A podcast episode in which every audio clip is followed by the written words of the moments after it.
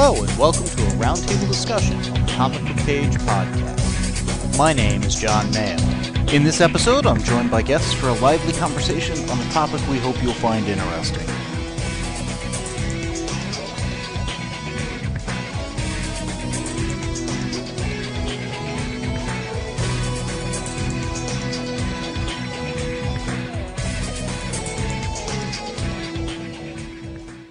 In this roundtable discussion, I am joined by my sister Kay Kellam. How are you doing tonight? I'm good. How are you? I'm doing well. Now, for this roundtable discussion, we figured we would do something a little bit different with our movie reviews. And instead of doing one movie, we're doing a franchise. So we're going to record this in parts, and uh, I think there will be four or five, maybe more, maybe less, depends. Um, but what we just sat down and watched was Terminator. From 1984. And man, talk about time travel. Yeah. Uh, it was a it was a different world back then. oh, the haircuts. Or styles, I should say. Part of why we decided to start with Terminator is we want to go see the current film in theaters if we can, or if this takes long enough, we'll catch it on Blu-ray. Um, but I had the other movies on DVD and Blu-ray. This one I had on DVD, so we sat down and we watched it. And again, 1984. This was the era of practical effects, of stop motion, of just a, a different type of filmmaking than we get now. Well, of doing it physically instead of green screen. Yet there, Um, well, uh, uh, green screen. Um, there's still the compositing and stuff, True. so there may have still been green screen on this. True. But less computer generated. but even the green screen would have been done through uh, film photographic techniques, not computer techniques. Yeah. So, uh, totally different methodology than we have now. Well, and uh, at one point towards the very end, uh, Arnold is, as the Terminator, he's injured and he adopts a limp. And it seems to be more a function of that is so that when they switch to the stop motion of the Terminator model, The robotic version, yeah. yeah, he will now be matching that versus if that same movie and script were made today, they'd have put him in a motion capture suit. Oh, absolutely. And the The robotic model would have matched his gait, etc. So that limp that they had as part of the stop motion wouldn't have been there. So I don't think the Terminator would have been injured in that manner. Well, I am curious if the stop motion was done before or after. I would imagine maybe after. But either way, one was trying to match to the other as best they could. Versus, like you said, uh, today you would do it with motion capture, and it would be dead on the money. Um, this was again 1984. It was just a a movie they did. This was before the concept of summer blockbusters of you know tentpole movies and stuff like that. The way we have it now. Well, and I think before the idea of establishing a franchise. Oh, yeah, absolutely. This was a movie. Period. Mm-hmm. And- James Cameron. It was a good movie. Yeah, it it's a good storyline. It's you know, in those final scenes, you've got a character thinking through what am I going to tell my child and will what I tell my child influence the future, influence my own past, exploring these questions of time travel. Well, and that's part of what I love about time travel movies. But to me, this entire one was almost a uh, fulfillment prophecy kind of a th- time travel. Yeah. Things happen because they happened, and they will happen because they happened. Yeah. You know, Kyle got sent back because he had the photo Yes. of Sarah Connor. At the end, we see the photo taken. Obviously, Yes. we've got spoilers in here, by the way. oh yeah. By now, people should be used to that, whether I say it at the beginning or not. I'll put it in the show notes, so I'm covered. Um, but we never saw a timeline in this movie in which nobody had gone back to set things. Yeah, well, and it's an interesting movie because I can't really refer to this as a love at first sight storyline because what they don't blatantly say, but they strongly feed you between the lines is that for probably years, John Connor has been feeding Kyle Reese stories and information. essentially grooming him to be in love with his yeah. mother, Yeah. which is a, a a weird concept. But he's also got a lot riding on it, and Mm-hmm. we'll hopefully get to that part of it in later films. Yeah, but it's this it's a wonderful concept when you think of it. hmm You know that I know these two people are meant to be together and I'm going to do what I can so that when they meet they are the most likely to actually fall in love. Well, and again, aside from the end scene where she's recording the tapes for for John Connor later, that is all more implied than Mm-hmm. ever stated. Yeah. But it is a cool aspect of the whole thing. And again, for me, we're only seeing I don't want to say the second pass of the timeline, but it almost seems that way. But rarely do you ever see a movie where the timeline goes through they jump back things change and you see them you see the ripple effect as it goes over and over again really the only movie i can point to that did that brilliantly uh, was looper Yes. and at some point we'll we'll go over that film Yeah. but this movie was well received Yes. it took many years i think 7 or 8 almost a decade before they got the sequel. Well, and that's interesting because it was one of the first movies that I was aware of because of the age I was when it came out that had those catchphrases that people were throwing at each other at school and stuff like that. I'll be back, that kind of stuff. Exactly. You know? And so I was actually sitting up and looking at the clock on the DVD player and realizing, first of all, that there were really only two of them Yes. in this movie. And one of them was 36 minutes into the movie. yeah, that the was the was first. about a half hour later. Yeah, a full hour into the movie. Well, and that's at about kind of those major plot point, Mm-hmm. uh, you know, of a three act structure. And I don't want to say it punctuated at those points because I don't think it did, but it was, um, No, but it it was definitely close to that though. it gave great significance to the moments. Yeah. Definitely. And I think that's part of why they were the right line at the right moment. And Mm-hmm. I think that's why they hit with people and got caught on. And you would hear people months later still using that line. Well, and I think the writing of this film doesn't get necessarily as much credit as it should. Because again, like you said, that's when we start getting those catchphrases.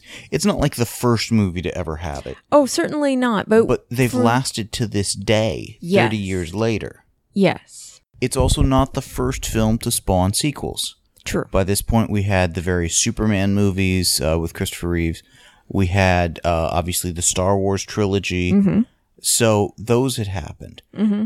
But this was, again, one of those modern franchises, so to speak. Mm-hmm. Well, and with Star Wars, it had the catchphrases also, but I think it had so many. Like, people seem to quote like dozens of Yeah. things Yoda said. Or I've got a bad feeling about it. Never quote me the odds. The, A lot of them. This didn't have as many. And again, I think it wasn't that they were, the lines were so great, but when they were used was so well timed. Mm-hmm. it's uh, one of the the more pivotal uh, sci-fi franchises. I think this is what really put um, Schwarzenegger on the map. Yes. Uh, did wonders for Linda Hamilton's career, mm-hmm. uh, and really almost every other character that had more than a scene or two. That somebody who is part of the story, not just an extra or whatever. Yeah. Uh, almost every one of them, if you look them up on IMDb, they're not big name stars, but man, they've been working steadily forever. Well, and there were several people that got selected for just character positions, but they were important ones, like the wrong Sarah, who first gets killed and kind of establishes the Terminator is going to go after anyone with that name. Mhm. And the moment the door opens and stuff, I'm like, I know that face. I can't name her to save my life, but that's a character actress who I know well. I looked her up on IMDb. She has over 190 credits. Well, and that goes to the casting of this. Yeah. They got people who were good, yeah. not again the uh, top of the top uh, uh, name list of, of movies and stuff like that. Uh, Although some of these started to become that, Yes. and some of these have become staples again of character acting, whatever. But people who are so solid at their job, they keep working. Yes. And uh, to me, I find that very interesting because you, you can often watch something and it's like, who, who are these characters or these actors? I mean, uh, the characters are fine, but you know, they never really do anything ever again. Or wow, they became, you know, the Tom Cruise, the Mel Gibson, the, you know, whatever big box office star they, they became. Yeah. So to have so many that are that guy is familiar, him I've seen, this person I've seen, and some of it harkens back to it's like oh I can place him from some show I watched in in the late '90s or the the mid '80s or you know whatever. Yeah. And now, granted, these people have had 30 years to do it, but it's not like they were big at one point and then faded away, Yeah. which again happens quite quite often. Well, Hollywood's a rough business. Oh, absolutely. There are some people that decide to step away. There are some people that the business just isn't for, but there are some people who have the skill, the talent, the right mix, and they just keep working. Well, and it may just be one or two things a year. It may just be a guest mm-hmm. spot on this show, a guest spot on that show a year later, whatever. Mm-hmm. But you do that for 30 years, or, well, and even 30 years and you've got 100 credits or something. You've done it a couple of times. Yeah. So, good cast, good writing, uh, great direction stuff, amazing effects. Stan Winston just Yeah. it did some some amazing stuff. Again, the uh, robotic Terminator at the end, clearly stop motion, a little bit jerky or whatever, but that's how effects were at the time. Yeah. I mean, And I, I was watching it and I was actually sitting there going, you know, for the time, this was really good. But not just for the time, Yes. for the technique. Yes. Even by today's standards, it's brilliantly done. Yeah. With stop motion, you're never going to have something that is fluid human motion. Yeah. I just I don't think it's possible. Yeah. but the way they they articulated the the Terminator, uh, the the fight scenes, the way they did some of the action effects, again, a lot of car chases, a lot of explosions, fires, broken glass, you name it.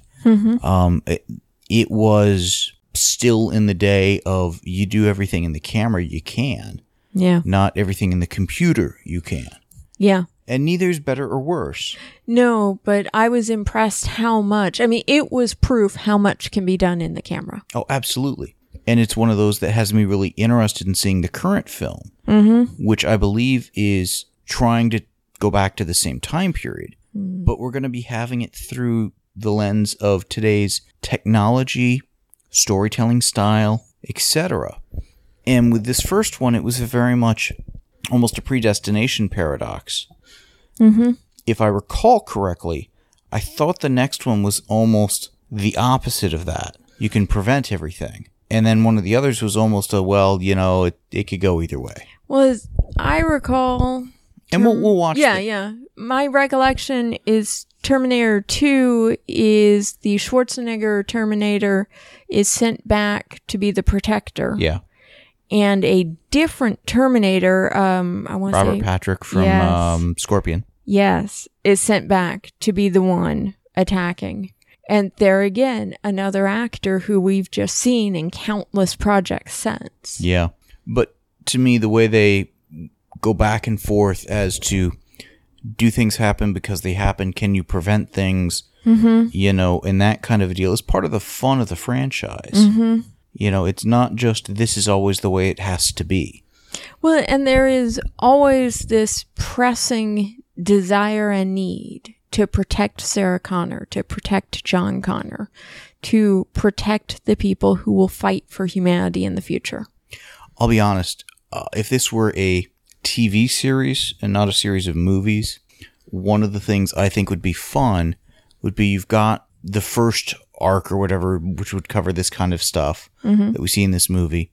Do one or two other arcs, but have one arc where, you know, basically you wind up over the course of each season covering the same time frame, mm-hmm. but the different iteration of the timeline because people travel back in time. Mm.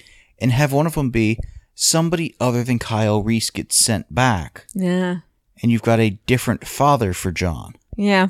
You know, because there's a lot you could do with this basic structure and story. And I was also very surprised because it'd been a while since I'd watched this movie, uh, hence wanting to rewatch it and record about it. Um, how much time we spent in the future. And I had remembered bit as I was seeing the films. It's like, oh yeah, now I remember. You know the bit with you know Kyle going underground and all the refugees and stuff. Mm-hmm. And it was an odd juxtaposition of they're using old school tube TVs as fireplaces, Yes. uh, and you know scavenging for food and clothing, versus all of the soldiers have nice uniforms, uh, the headsets that are all working, and some stuff like that. So Though now that I think about it, the headsets and radios might have somehow been scavenged off the Terminators who shouldn't have needed them. there were a couple of things with the Terminators if you stop and think about it. You're going to send a machine back in time. You've got blaster technology. Put the blaster into the thing so he comes back with his own weapon. Yeah. Yeah. Aspects like that. Uh, nothing nothing major. Um I will be curious if we get quite the lightning effect in the subsequent movies we got when we traveled through time. There are a few parts there where I thought it was a little over the top. And I'll be honest, there are a couple of parts where I thought it was, you know, I'm not going to actually watch this. I'll, I'll block my vision for that. When he's repairing himself as a Terminator, that stuff, it was, Yeah. I'm sure, brilliant effects, but uh, not something I need to see. Well, the moment Arnold arrived, I was reminded he'd been a Mr. Universe, as I recall. And I'm like, oh, yes, this was the showcase that we cast Arnold because he was in excellent shape. Yeah. But that's also going to be fun through the other movies as he ages, how that works. And that's part of why they need current technology to tell some of these later films. So you can have a younger Schwarzenegger when you've only got an older one to work with. Yeah. So it was it's a fun film. It's it's obviously a classic. It held up really well, especially the story. It did, but to me, it plays as much as a time travel film, but also as a, uh, I don't say monster of the week, horror of the week, but suspense film of the week. Yeah, I see that. It's it's almost a Stephen King novel in some respects. Yeah. You know, the unstoppable killing thing, a horror Yes. film in some respects. Yeah. But I see why somebody looked at this and said, you know, this was world building. Well, and there's more we can do with this. Yeah. and I liked how in this one they didn't lock down when the war happened, when things the the future timeline. They they go to uh, the future we see is what 2029. Yeah, and I liked that even today, that's still the future. I liked that they set it far enough ahead. We'll see how far in the future that is if they, you know, do the trilogy they plan on doing with uh, the current one or not, or the next time they decide to reboot the franchise. Uh, which, you know, hey, it's fine. Yeah, well, but I guess my point is if in 1984 they had set that future as being 2010, Or 2015 and stuff like that. you know, then watching it today, it would not have held up as well for me. Well, it, it- Back to the Future is 1985, and they go to 19 or uh, 2015, I think. So I mean, it's a common problem. It is. So the fact they didn't have that was good, and it was clearly set in the 80s, but didn't feel hideously antiquated. No, it didn't. Um, there were a couple of times where it's like, okay, people are smoking cigarettes. You don't see that in films these days. A few times where, man, if they only had the the cell phone. Yes. Uh, wow, that Walkman is big. A f- a few things like that, but There were several times when I was sitting there going, man, nobody's recording it with their cell phone to make a video or a selfie.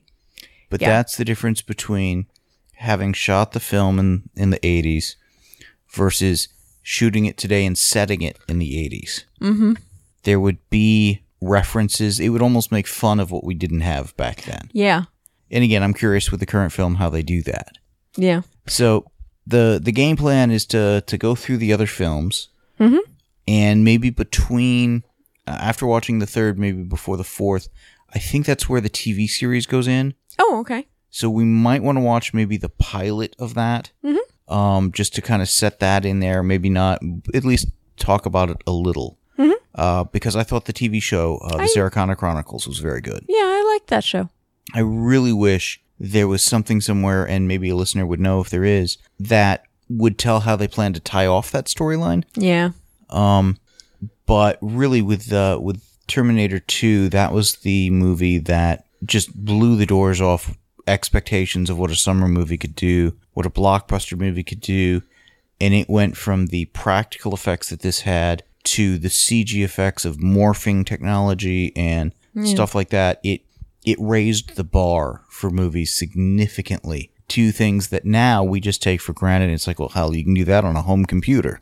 Well, and it was a prime example of if you're going to take the story forward and make a quality sequel to a movie that created a quality world, you can do it a couple years later and the audience will embrace it. Well, in this case, again, it was maybe a seven, ten year gap, but they got all the leads or the, the you know, the, the, the main leads they needed. Uh, and they got James Cameron again. Yeah. So if you're going to go with the same creators and stuff, not that you can't go wrong that way, but they didn't go wrong. Yeah. And I'm curious how the third and fourth movies hold up. Yeah. So with that, uh, I think we're going to stop for now, and then uh, we'll come back once we've had a chance to watch uh, the next movie. Now, obviously, we're not doing these back to back to back to back to back because they're like all two hour movies, and there's only so many hours in the day. But I'm hoping to get through these in uh, fairly short order. That's the plan. Cool.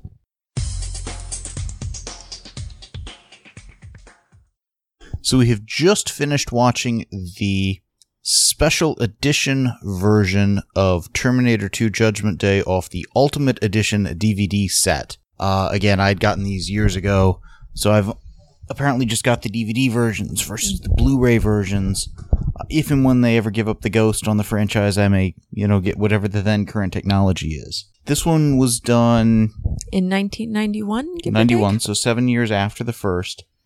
Uh, and man, what a world of difference in special effects. Well, and they showed it right up front in the uh, logos for THX that did the sound and stuff, which I thought was entertaining. Well, it made sense because leading up to this film, one of the big reasons to go see it was all the talk about the, the morphing technology and the computer effects and stuff like that, which were phenomenal. Well, and through the majority of the movie, I would say it was well used in service of the plot, in service of the movie, and up until the final sequence, it didn't feel like they were simply using it gratuitously. Uh, I didn't even feel in the, the final sequence they used it gratuitously. There were a couple times where he was being split into odd swirls of shape. Indulgently, I'll grant. Okay, indulgently.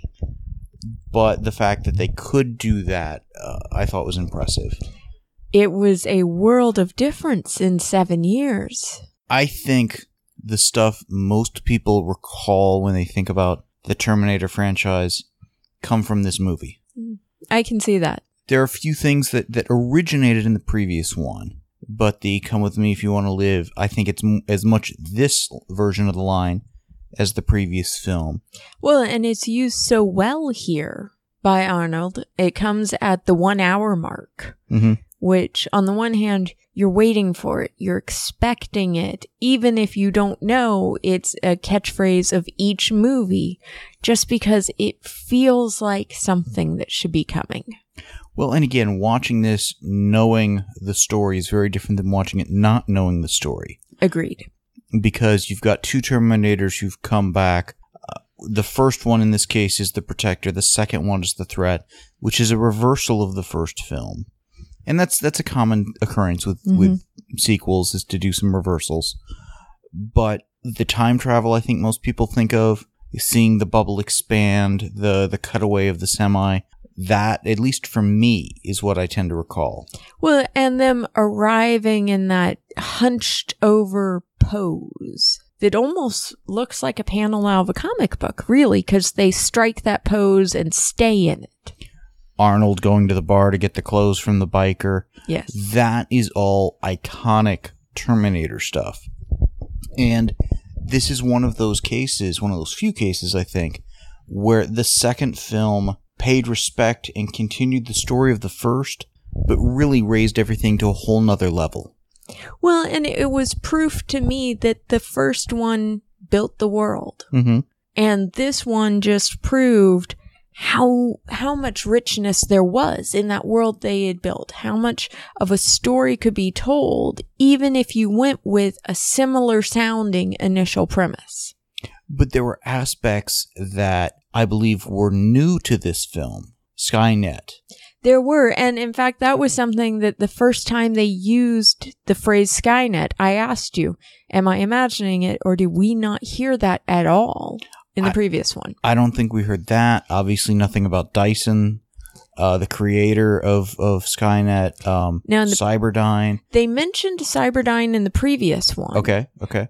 but uh, the Terminator was destroyed at a different robotics place in the previous one. It wasn't Cyberdyne at that point. Right. And there was mention of the war. I don't know if the term Judgment Day was used in the first film or not. It was used here and given a date. Yeah, and that was a bit confusing to me just in terms of this is technically Terminator 2 Judgment Day, but this doesn't happen on Judgment Day as an event Yeah. defined in the movie. That was something that always bothered me as well. Is if if you're doing Judgment Day, that should be the the clock. I mean, to me, the first film should have been it. It's gonna happen. hmm time is what it is. You time travel because you time traveled.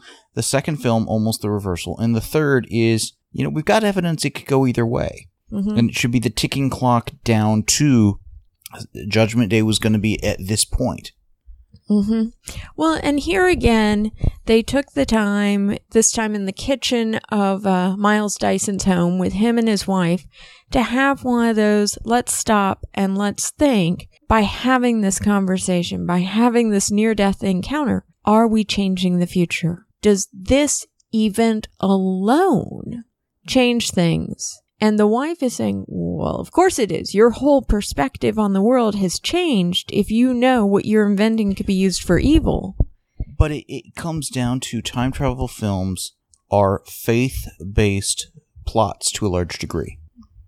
Because when you have those, either those moments here where they actually sit down and think about it, Mm. or when they're in the moment and stuff is is happening that should change stuff the characters have to operate on faith that the timeline is indeed going to change because they have no direct evidence now there are some films uh, back to the future um, uh, project almanac that we Mhm. recently watched uh, is another one where you get some evidence in the moment that the time travel is having an impact Yeah.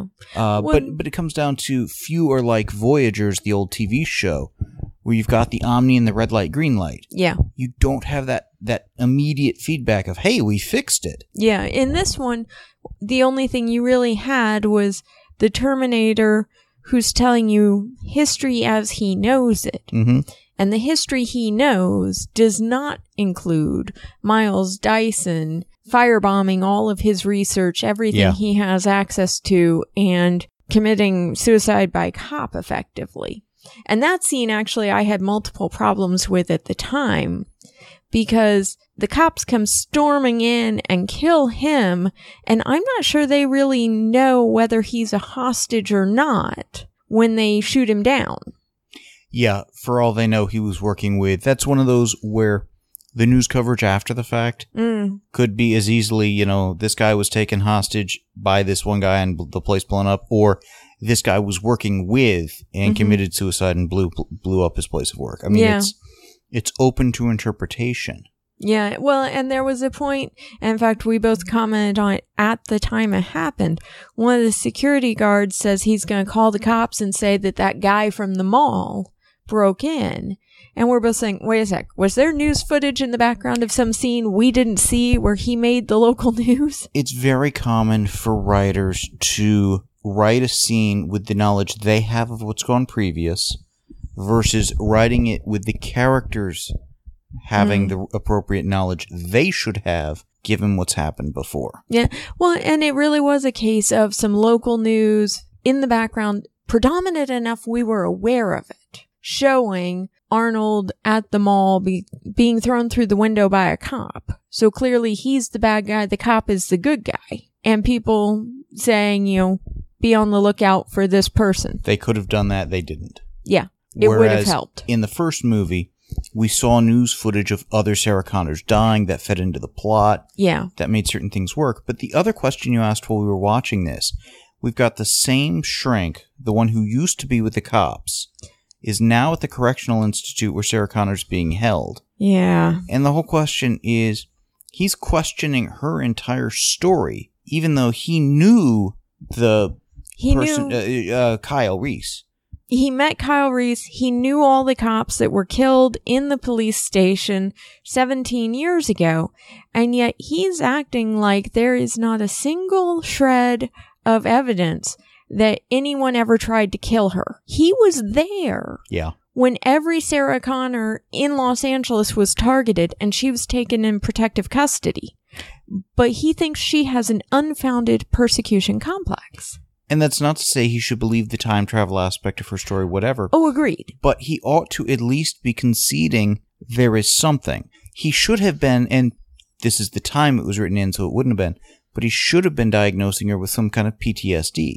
Yes, yes. As a defense mechanism, she has accepted this elaborate thing that this other crazy guy said mm-hmm. because she has no better way to explain it. Well, and later when the cops come in to talk to her about the current events, which basically support everything she's been telling the cop, uh, the shrink, or at least portions of what she's been telling. 'Cause She's been saying, "You have to let me visit my son. He's in danger. I need to tell him."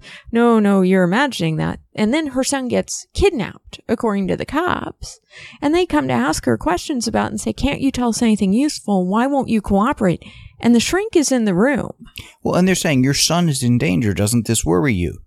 And the shrink is in the room saying, you know, she's just been withdrawing further and further from reality, saying outlandish things. And I'm like, no, she's been telling you exactly what the cops are now saying. Yeah. And you're not even rethinking any of your diagnosis. I'm ready to commit the shrink.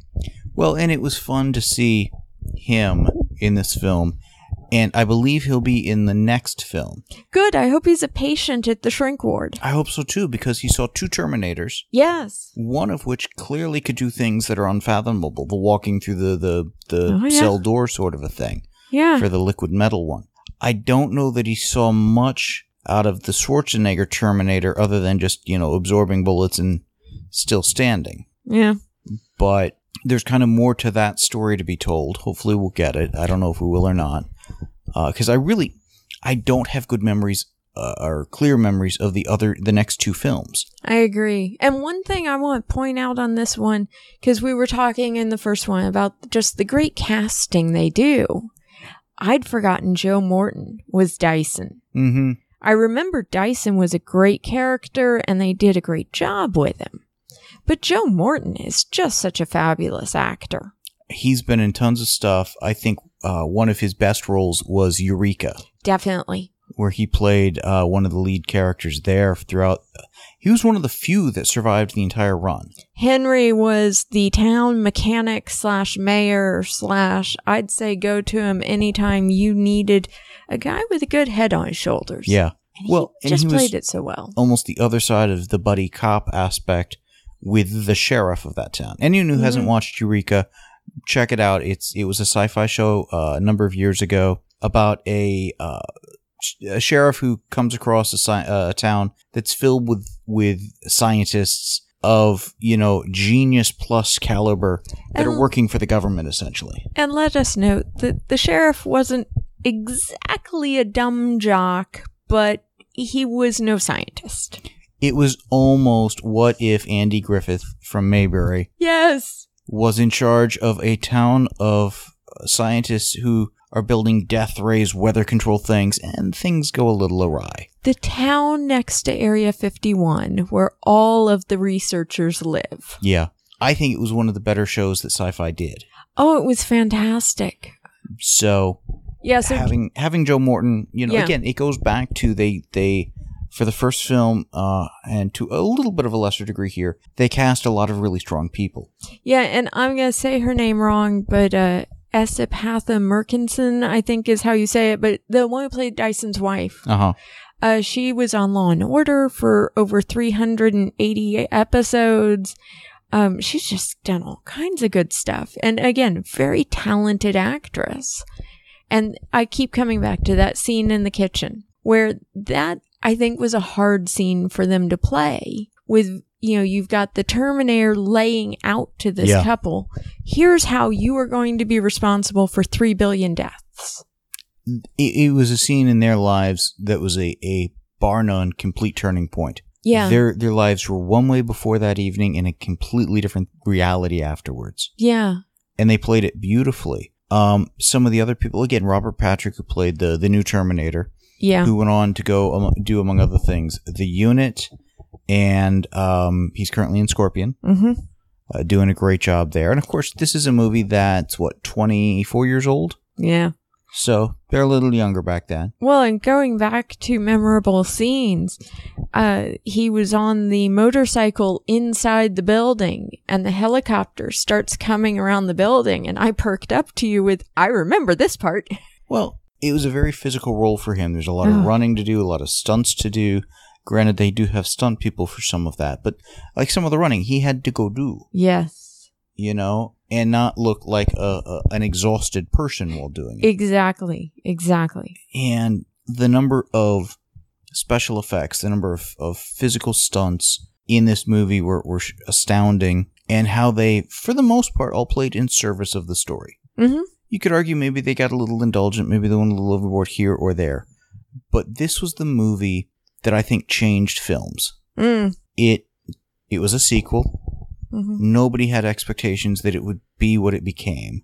It moved forward special effects. It became, I think, one of the major first summer blockbuster films. It was, um, again, a turning point in films. Well, it's funny because they were doing all these amazing special effects on camera, and yet there are two scenes where someone is in the scene and they basically are face to face either with themselves in the same wardrobe or with another version of themselves and you watch the closing credits and it's nope that's their twin. Yeah, the security guard at the uh, the mental hospital, who gets cloned essentially by the uh, the evil Terminator, twin brothers. mm-hmm Uh, uh, Linda Hamilton's twin sister mm-hmm uh, played her a time or two here and there, mm-hmm uh, which uh, is just a smart move. Oh yeah, I mean, why use effects unnecessarily when you can have real people do things and you can get in the camera and it can look 100% real. Well, and it's a little surprising sometimes how certain actors or actresses have siblings that are either literally their twin or functionally their twin. Mhm. Um, the the Ashmore brothers, Yes. uh, Aaron and Sean. Yes. when they did the twinning of Aaron Ashmore's character in Warehouse, I don't know if they used his brother or not, but it's one of those where, you know, they coulda. Yeah. Um, another example of that was Nicholas Brendon in Buffy, who's got a, a twin brother. So I think for one episode they may have actually used him for that sort of. It's Yeah. if you can do it, Yeah. you know, and it's just a, a quick scene and, and whatnot. Why not? Even if Yeah. it's not a quick scene, if they've got the the acting chops for that, Exactly. and if not, you can coach them to get through a couple of scenes. Well, and the other thing I noticed in this movie was they had a chance in the future scenes to look at what they had done seven years earlier with the models and with the whole different concept of special effects and say, you know, if we shot that today, it would look like this. And there were a few frames where it was the, uh, the motorized tank like vehicles going Right. over the skulls. I'm like, I swear that's frame for frame. What we saw in the other movie, just with the modern effects. It was well seven year later effects because Yes. still it's twenty four years ago. It was one though where, and I don't know if it's just the quality of the transfer for the DVDs, if we'd have a different experience if I'd gotten a newer version of these films on Blu ray or what. But the first one felt more 80s film, if you Mm. will, because well, Mhm. that's what it was. yeah, exactly. But this this one, uh, Terminator Two, the shots felt clearer, crisper, hmm uh, more, I don't say, well, more realistic by and large. It really the only place where I think the effects in this film fell down was when you've got uh, the Terminator, uh, Sarah Connor and John Connor in the car, and it's very clear they're sitting in a car and there's a film going on behind them or in front of them as they're driving. Yeah. You know, it was TV level effects at that point versus everything else they did. Mm-hmm. And I- I really can't explain why. Well, I can explain why I felt that way because it clearly looked that way, but two, I can't explain why they, I don't want to say cut corners there, but why that one wasn't pulled off when you've got some of this other stuff just going off without a hitch. Yeah. So if you were to only watch one Terminator film, and granted, we've still got three Mm. more, the other two on DVD and the one in the theaters to watch.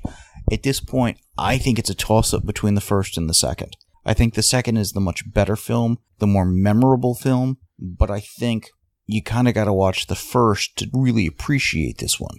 Yeah, well, and like I said, the first builds the world, but in the second, they don't assume you saw the first. They try and give you enough of the information out of it, and they do a lot of that in the form of having John Connor as a kid talking to this Terminator who's been sent to protect him. Well, it's interesting because I often, in the world of comics, hear complaints about continuity, how bad it is, how horrible it is. And these movies have continuity. Mm-hmm. But what the second film has that a lot of comics lack that drive the complaint of continuity is this film had accessibility. Yes. It reset the scene. We get the uh, the the shrink basically recounting Sarah Connor's delusions Yes. of the future. This guy came back. They look like humans. Yada yada. Basically, not recapping the film, but recapping the premise of the world. yes. That made this accessible. Well, and one of the scenes that I really enjoyed, uh, it was mostly a voiceover, surprisingly, but it was when John was trying to teach the Terminator how to do the high five and the low 5 and stuff. And she's realizing that of all the men she let come through their lives to teach them things, this Terminator might actually be the best father figure.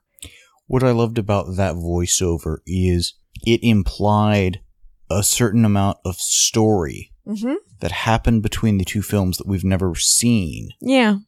Now, what takes place, I'm going to say in an alternate timeline, because I think it is, after this but before the next film, is the Sarah Connor Chronicles. Yeah, and see, I feel like that's an alternate timeline because I remember in the TV show them going and seeing Miles Dyson as family. I thought so too. And yet Dyson very clearly died here. They might have seen his wife. Well, that's interesting. I think they saw his wife. Interesting. Okay. but they also do some uh, time jump forward or whatever to get it to present day whatever they do a few things there Mm-hmm. that um to me it's it's its own pocket continuity Yeah. you know and it's it was a great tv show a lot of fun i wish they had either gotten a third season or a tv movie to finish it off Yeah. because they left it on a fascinating cliffhanger Yeah. um, but with this film, we got a good beginning, middle, and end. It's a good complement and carry on from the first. Uh, it was really well done. It, I think, is the high watermark for the series, Mm-hmm. and it's it's totally well worth watching. It's it's a lot of fun. Again, to me, it's it's kind of the iconic uh, Terminator. Yeah, and this one really fleshes out a lot of what the first one both states and implies about the future. Like you said, giving the date to Judgment Day and when the war takes place and how humanity first started getting destroyed. And they give the reason why Skynet went from simply being sentient to attacking. But it's interesting how the first movie ends on a note of the timeline is what the timeline is, and it's going to happen. Mm-hmm. This one ended on a note of the story is done, we've prevented it. Mm-hmm. Well, but in the first one, the message back to her was, you know, the future can be changed. It's not set. Right. And again, I think that's Yeah. what leads to certain events that, that set up this film. Yeah. But I felt thought the tone of the two Oh, yeah. was almost diametrically opposed. Yeah. The end of the first one was almost a, uh, not sure the word I want, but, but almost a, uh, I don't want to say downtrodden, but, uh, Well, it ended on a note of hope, but that there's a storm coming before that. yeah, well, a, a note of, I have to become a warrior. I have to become stronger. I have this Absolutely. burden I have to bear. There will be hard times coming, but we can make it through. Yes. Whereas this one implied again, Judgment Day may, should not come. Yeah, this was a my burden's been lifted. Yeah. And I have a whole different concept of hope for the first time in 17 years. So very interesting, uh, great film. It I think got at least nominated. I think it got some Academy Awards. Interesting. Um, so again, to me, it was a pivotal movie in the history of films mm-hmm. uh, and a game changer in many respects. And there aren't many action films that I think fall into that category. Agreed. I would say Die Hard does because it kind of almost created a new genre or subgenre or whatever uh, of that sort of a thing. But this one, in terms of again special effects, uh, the types of expectations for summer movies, that sort of a thing, Mm-hmm. um, definitely a high water mark uh, in many respects. Is it the best film possible? The best writing, the best characterization? No, of course not. But it's a heck of a lot of fun, Yeah. And it it did what it set out to do phenomenally. Yeah. Again, James Cameron writing and directing. Uh, that's, I believe, his last hands-on um, work on the Terminator stuff, other than maybe, well, other than the uh, the Universal Studios uh, ride they did, the 3D Mm. adventure, whatever, Mhm. as kind of part of this with this cast. Interesting. Uh, I wish there had been some way for them to have included some sort of semblance of that experience. Yeah. Um, Well, now we talked in the first one about uh, the catchphrases. I was surprised. I mean, we had John Connor trying to teach the Terminator to be more human, and that was really um, a subplot throughout. mhm. Was the trying to humanize the artificial intelligence? Well, him connecting to him, them turning on the learning ability, the, Yeah. the right mode, if you will. yeah, And it gave a character arc for both the Terminator and for John Connor. yeah. But I thought it was interesting. It was two hours and ten minutes into the movie before we got the "Hasta la vista, baby" that so many people came out quoting. If you think back through the movie, though, the Terminator does not say much. Oh, very true. Very true. So, versus some of the other films where he's just Schwarzenegger or whatever the lead character actor is, Mhm. is just throwing lines out left, right, and center. Yeah. But I just thought it was interesting that it was so late in the film, and I'm wondering if that's part of why it left such an impression on people. Again, I think it was less the line than the w- when it was delivered. hmm The when, the how. Yeah. It's at the right emotional moment of the film. hmm And again, both of those things, well, they happen, you know, again at the Mhm. one hour and two hour mark. This was a, a two hour and 40 minute almost film. I think so, because we did the extended footage. Yeah. So not exactly again at the, the two turning points for a three act structure. No, but was it one hour in that we got the uh, come with me if you want to live? Mhm. Uh, two hours in that we got the I'll be back. so and again, then- that first one, the team is assembled. Let's move on to the adventure. Yeah. And the other one is kind of the, you know, uh, one of the major action moments near the end. Definitely. So again, you look at the three act structure; they're kind of at a right, around the right points yeah. because it's not a line you say at the end at the chapter break almost. Mhm. Well, it's not a line you just throw out in the middle of a paragraph and keep going. Exactly, you've got to have the right moment, the right Mhm. story beat for it. Yeah. And again, that goes back to good writing and writing in service of the story, not in writing in service of the the sound bites. Yes. So Well, and I would say that the greatest thing for me out of this movie was a Terminator earning the trust of Sarah Connor. yes, I think having watched the first movie, you would say that seems impossible.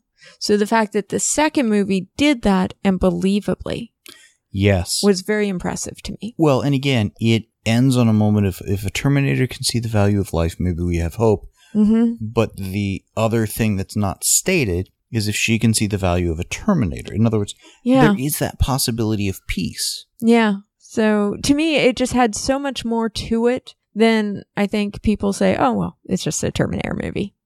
It actually had some depth to it, Yeah. depth to it. And again, it had solid writing. Yes. As to the having death to it, which was a misspeak there a second ago, the uh, the death toll on this surprisingly low. Well, and I read somewhere way, way back around the time it first came out that they had been told by someone if you're going to make a sequel, it has to have a lower death toll than the previous one because that was the big complaint. And that's why in this one, they have the bit of John Connor making him swear he's not going to kill people. And it's a great subplot. Well, and I like it because he's kneecapping a lot of people or shooting them in the legs, you know, whatever. Yeah. And, and they're getting hurt and suddenly stopping fighting. It's like, really, they could still be shooting. Yeah. But it also, particularly when they're at Cyberdyne and the Terminator is kind of getting the police to back off by blowing up their cars and stuff, there's a certain, I would have loved to have seen a line of dialogue where the cops are like, you know, he, oh, he's missing everything. No, he's hitting what he's aiming at. And he's not trying to kill us. Yeah. We should count our blessings and Yeah. Well, I think it was Entertainment Weekly at the time did an article comparing the deaths between the two movies and the kneecappings between the two movies. And it was a, you know, the first one had like no kneecappings. yeah.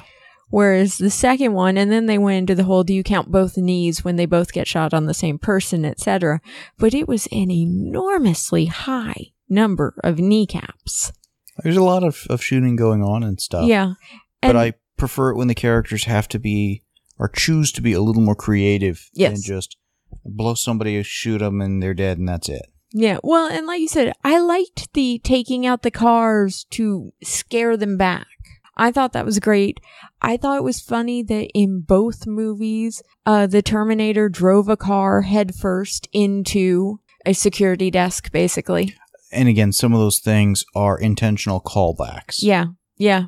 The final location, very reminiscent of the final location in the first movie. Yeah. but decidedly different. So I I just thought they did a lot of nice things in the writing, the locations, etc. In writing a sequel, it's a challenge of how do you stay true to the original without retreading the original? How do you be different without being so different it's not good? How do you Mhm. keep the the the the structure, the the DNA of the property the same? How do you respect the people who like the original? Yeah. And I think they did all those things. Absolutely. And it was just, again, from an action movie point of view, from a story point of view, they did everything they set out to do and then some. Well, and I think 24 years later, it holds up. Absolutely. So now, with all these high hopes based on Terminator 2, dare we watch the third movie? Absolutely, with the expectation. Third and fourth, I think, are comparatively forgettable films. And this was the high water mark. This is a tough act to follow. I will agree with that last statement wholeheartedly. And I don't expect the other two to, to, to hold up because I've seen them, but I don't remember them. And they were a lot more recent. Yeah, interesting. I think I've seen one of the two. So we'll see. All right. So with that, we'll uh, stop here and uh, watch the next movie. Although maybe not immediately. So we have watched Terminator 3: The Rise of the Machine once again on DVD, and this is ironic. This is the one that actually covers the events of Judgment Day, and therefore could have and should have been called Judgment Day. But oh wait, they'd use that title. And well, to me, they proved it wasn't the machines that rose up. Yes, the whole thing is it's software. So all around, I gotta question the title. This is the first one without James Cameron as either director or the writing, and the direction was fine. The writing is where I felt it was not as good. It was uh, extended action set pieces, which you know is fun and good, but to the point of really kind of let's stop the story, let's do a prolonged car chase, let's get back to the story. Mm-hmm. Whereas I felt in the other movies, the action was part and parcel of the film Yes. not the plot was just setting them up. So I was a little disappointed with that. Uh, the cast this time, Nick Stahl has done some other movies and whatnot. Uh, Claire Danes has done quite a bit. Uh, obviously, we got Schwarzenegger again. Uh, some of the other various characters and stuff we get, uh, even some some of the bit players, I recognized from a few places. Yeah, uh, Kristanna Loken has done a lot of TV movies and some TV shows, and she was the other Terminator. Uh, the cop she gets pulled over by at one point was Jay Avacone, who, among other things, uh, was a I don't even say recurring. He showed up a couple of times on Stargate SG One, particularly at the beginning, uh, as one of kind of the transition characters from the movie. Mm-hmm. So there are, and again, we got the the shrink again from the previous movies. We got a lot of of actors that are again more character actors, but solidly working character actors for the most part. Agreed. Um, I thought the acting by and large was was good, but I didn't feel this story had quite the same punch or the same depth that the previous ones did. No, but this was again it was just trying to fill in things we had been given and knew. So we were given more about Skynet. We mm-hmm. were given the formation of Skynet and what it is. So it it fit with the world they'd given us. It moved the story forward. So it wasn't a throw the sequel out, it's worthless. It just wasn't up to what I was hoping for. Well, and it also dealt with the Judgment Day has been postponed, not avoided. Mm-hmm. How come? Is that inevitable? And they gave some good explanations, They did. you know, and I felt it was, again, true to the spirit of the thing. Well, and John Connor is a very good, very complex character. He's got a good heart. And at one point, he's talking to Claire Danes' character, and he's saying, you know, what if you knew that in the future you could be this, this great leader, this amazing person, but for that to happen, an enormous tragedy would have to happen. Yeah, you could do something truly amazing, maybe the most amazing thing ever done, but for that to happen, something horrible has to happen. Yeah. And just the weight of that on him. Yeah. which is uh, again and and Nick Stahl did a, a great job playing that Yeah. um and they dealt well with the what happened to his mother mm-hmm. and stuff. I I like that, and I liked the she was diagnosed with cancer, but she fought to live past the date she knew Judgment Day to be. yes I like that. yeah well and I also liked how this set up the the Terminator weaponry Yes. the big tanks the flying ships granted on a smaller scale so you could use them in an indoor office environment But it was the the formation, the where the roots and where this came from, which was very nicely done. yeah there were a few uh, places and spots in the story where I felt either things were left on the cutting room, room floor or just not in the script Yeah. we get to oh we've got to get to this military base and then suddenly everybody has just magically made it into the base Yeah, there's no explanation for okay, do they need a visitor's pass? Is the daughter on an always access? There's no let's walk them through the door scene. did they shoot their way through i mean how did this happen mm-hmm. it's just suddenly they're in the heart of the base and not just they're in the heart of military base but they're at it at a very critical moment with weapons. well, with weapons but also when the base should be on high alert Yes. So even if they didn't have weapons it would have been hard to get there with weapons it's like really come on Yeah.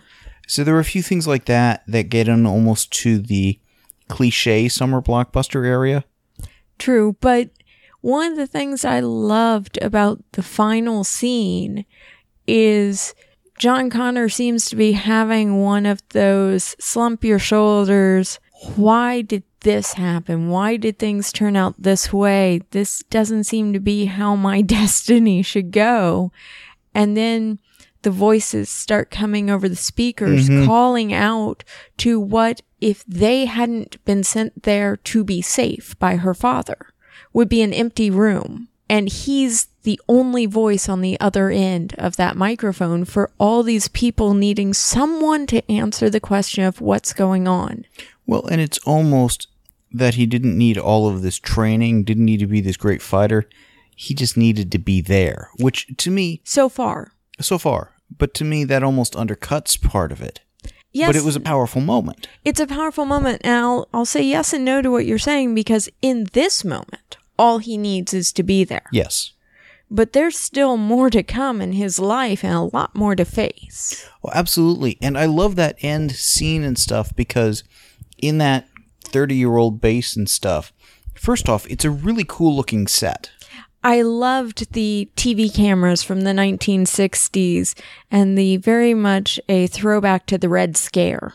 Well, I loved when she's looking down the hallway or whatever, and there's this huge cavernous. It almost looks like a uh, like a, a Costco or Sam's Club or one of those huge warehouse stores, just filled with with food. Yeah. It's like they can live there for a couple of decades if they need to. Yeah. You know, there's a, a couch and a seating area. There's, Mm-hmm. you know, the computer banks. There's it. It it's meant to be a, a, bunker. It was built for that, obviously. So to me, there's an aspect of his story that could take place there over the next couple of years, mm-hmm. just as he's organizing the resistance before they ever meet him. Well, and that portion actually reminds me of the TV show uh, Jeremiah. Yes. Imagine if they had done a Jeremiah style show, picking up from there. Mm-hmm. And it essentially makes him, other than the fact that it's known he's at Crystal Peak, the name of the base, it makes him invulnerable. Nobody can touch him. Yeah. So there's a lot of fun stuff there to be had. But it's also a very different kind of a Terminator movie. Mm-hmm. Because it's got the action stuff. It's got, I don't want to say a romance story, but that's kind of the undercurrent or subplot. Well, it's funny because the two characters end up falling for each other, but there's very much a they don't want to. They're not really sure what's going on. They don't know why the Terminator's throwing them together. Mm-hmm. You know, so I, I liked how that played out actually. I liked it too, but it wasn't a typical romance kind Yeah. of a plot line. It's Yeah. they knew each other, they're going to be stuck with each other.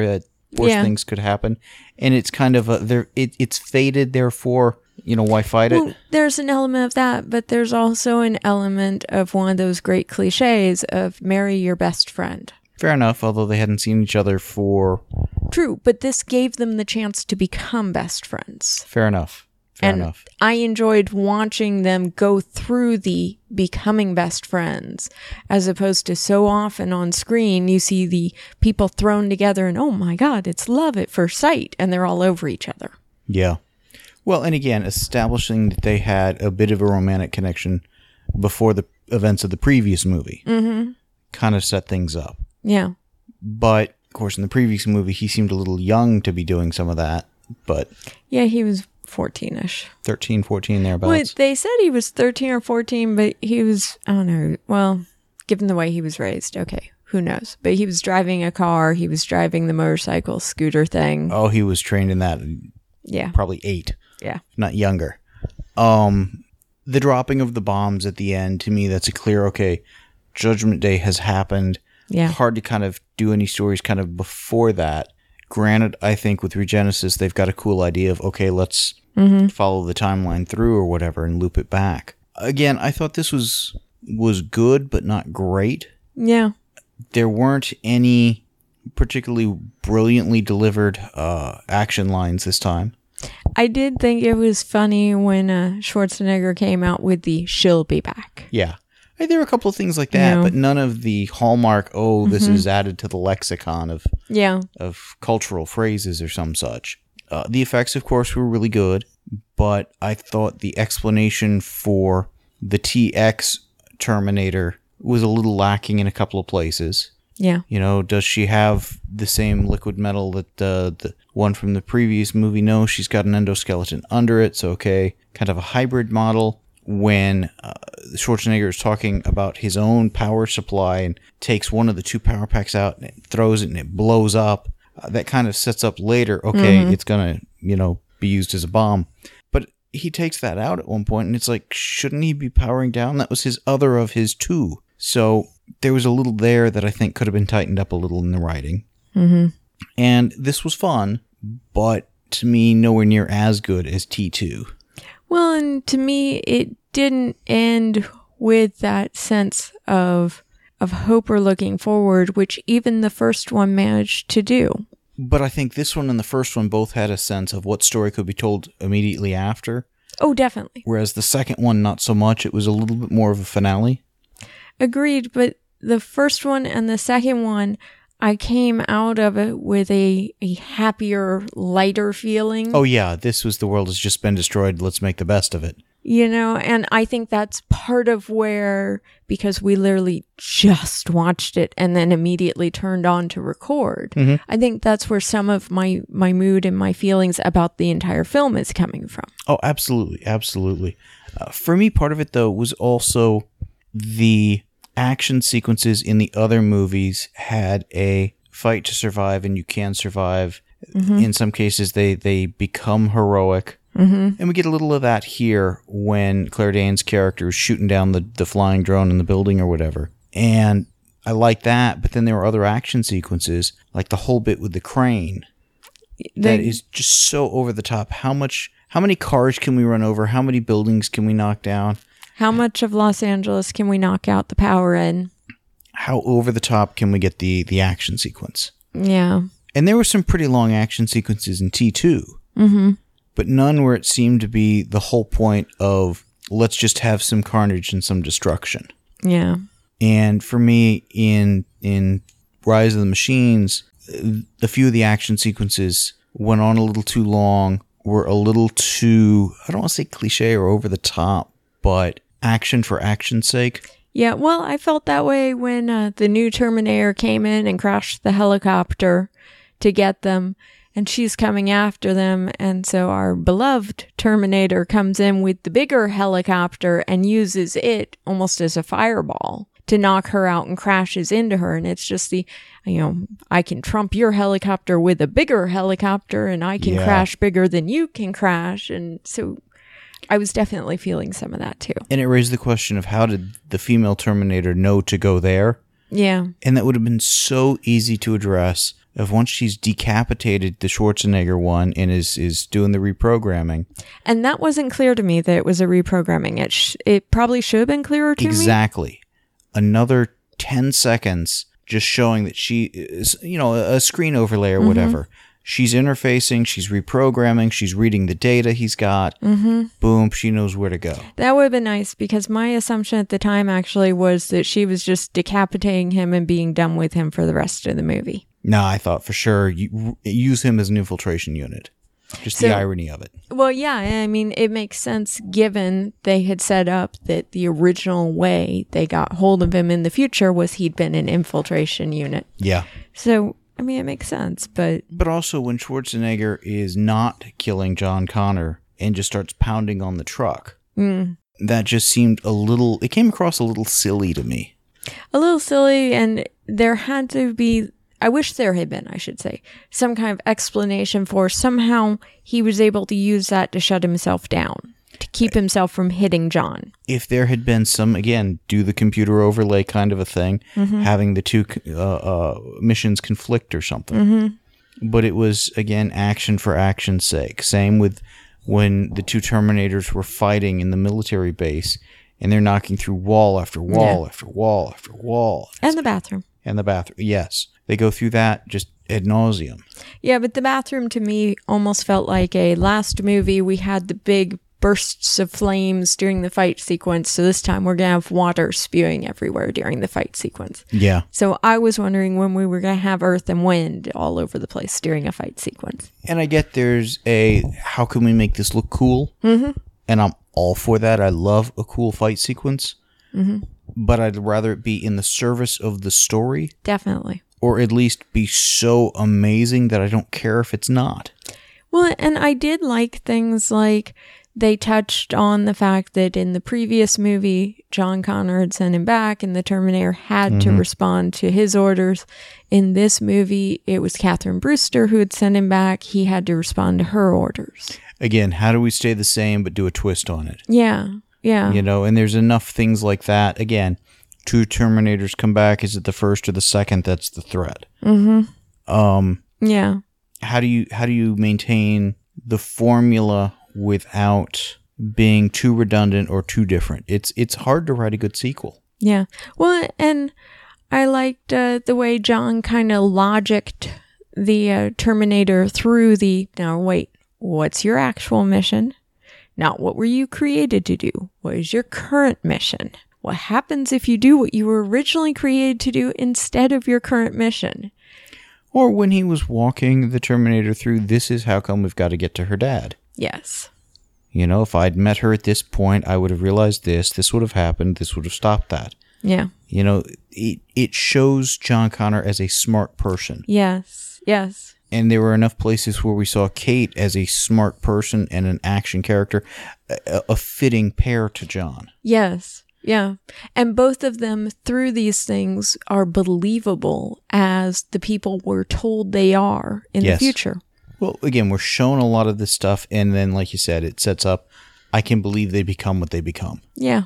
So, decent film, good film, not great film, not the best by any stretch. Agreed. But at this point, I'm wondering if, because again, I don't really remember much about Terminator Salvation, if that is more a further adventure in this universe or another sequel. And to me, the difference is obviously we're going to get the war in the future and whatnot. That's a further adventure. But to me, a, a true sequel would be let's send some people back in time. I mean, do they get away from the time travel aspect? Mm-hmm. And do they get to just what happens in this universe? Well, very true. Because first and foremost, I think Terminator as a movie mm-hmm. thinks it's about the machines, the Terminators. Yeah. But I think a lot of us who watch the movies think because all three of these movies have had someone sent back to help and protect John and Sarah Connor. That that time travel aspect and that protection and defense aspect is just as integral a part of the Terminator franchise. Well, and it's also where it clearly goes against what was stated in the first movie of they were going to blow up the time thing after Reese went back so nobody else could go. Clearly, he wasn't there to see what happened, and at least another term, evil Terminator, good Terminator, mm-hmm. you know, evil Terminator, good. I mean, a lot more got sent back. Well, either it didn't get blown up as it was supposed to, or another one got built somehow. Or the timeline changed. Yeah. I mean, to me, what I think would be a fun film had they decided to keep going in this route would have been a Terminator 1812 or something. Send a Terminator back to the great great grandfathers of Kyle Reese, of the Connors, whatever. Mm-hmm. And do kind of like a Cowboys versus Aliens kind of a shtick on this. That'd be fine. I mean, you've got to plow a big train into the robot or something. I mean, do it as a Western Yeah. or you know uh, you, you can't go too far back because then the generations multiply out too far Yeah, yeah. but i think that would have been a fun twist Yeah, definitely. uh, and would have given it a little bit more comedic value Yes. so the next decision i think we've got to make is do we go straight to the terminator salvation film or do we do the uh, web series uh, the machine uh, Machinima series or whatever uh, that pre that, that i think leads into it Interesting. So we'll need to take a look at those two things uh, and figure out where we go next. Okay. But then we'll come back once we've uh, watched one of those two. Works for me.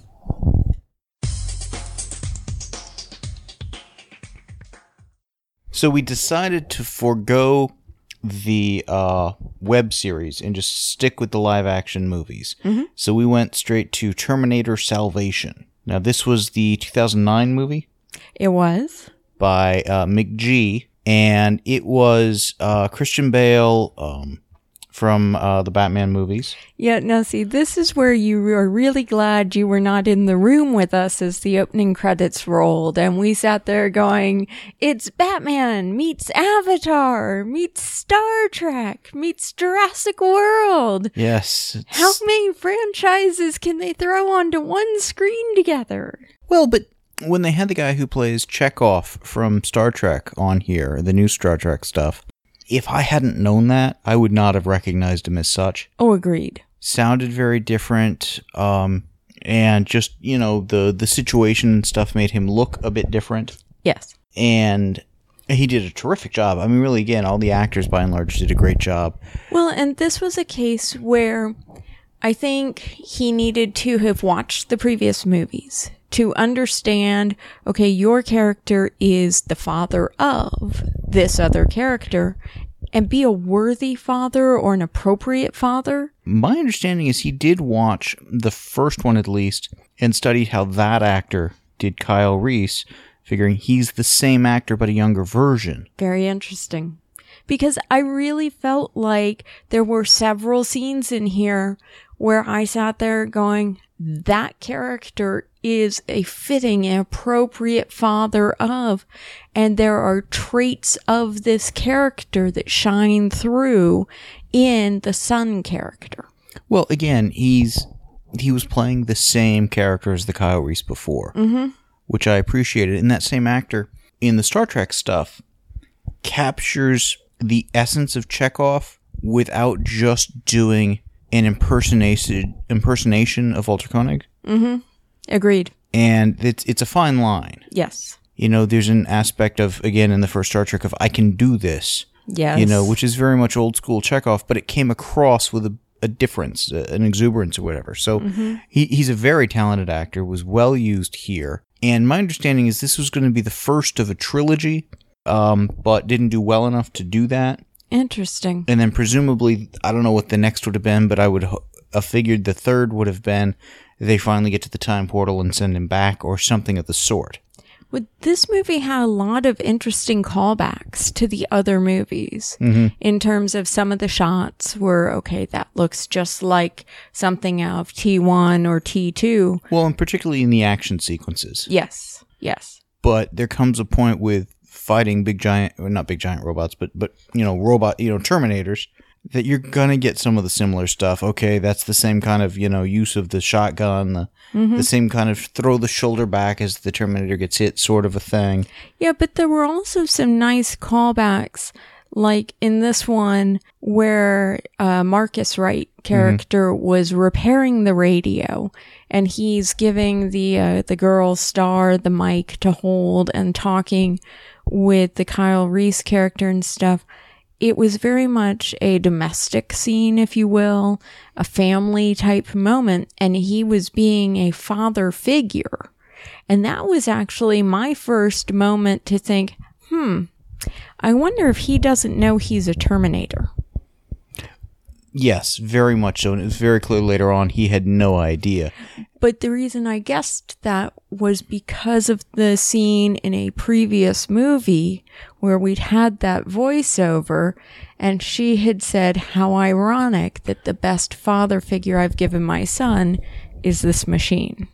Well, Marcus's character is also uh, illustrating one of the other uh, aspects where this movie is very different than the others. This is the first Terminator movie to not involve any sort of time travel, I've- except for Marcus. I was going to say I vote yes and no on that point. It's technically not time travel, but he's doing kind of the the uh, Captain America Man on Ice bit for a while.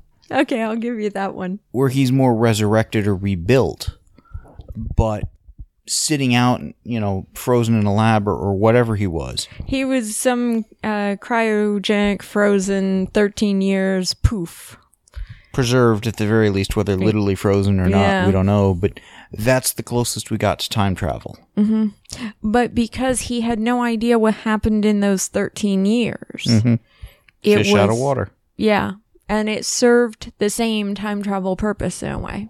Well, not only did it serve the same time travel purpose, he was the mystery figure is he good, is he bad? He's the one who shows up with no clothes and has to go get them off somebody. He's the one who does a lot of the typically Terminator sorts of things. Yeah. And then for him to have been essentially uh, kind of sort of a half breed, although very much a, a Terminator cyborg. You know, it's funny when we talked about first talked about uh, we wanted to watch all these movies before we go to the theater and everything. Sat there going, you know, there's something familiar about the title of this last one, and I went looking at my enormous to be read books stack, and I found that I had bought, and now I realize watching it, I did see this movie at the time it came out. Mm-hmm. And I know it because I was so intrigued by the movie, but also by the there's got to be more to it. There's got to be more to Marcus. There's got to be there are holes for me. Did you get the novelization? I got the novelization and a prequel. Who was the novelization by? I want to say it, it's Timothy Zahn. I I have I know my, it was a name author. I have my tablet. I will double check while you talk. Well, you look that up. My understanding was one of the books, the novelizations of one of the movies.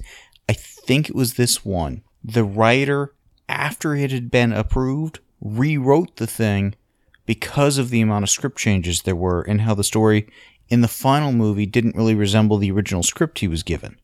Interesting. And I'm pretty sure it was this one, but not positive. Now it's interesting. Terminator Salvation, the official movie novelization. Well, this is a video game adaptation, and then it says Alan Dean Foster.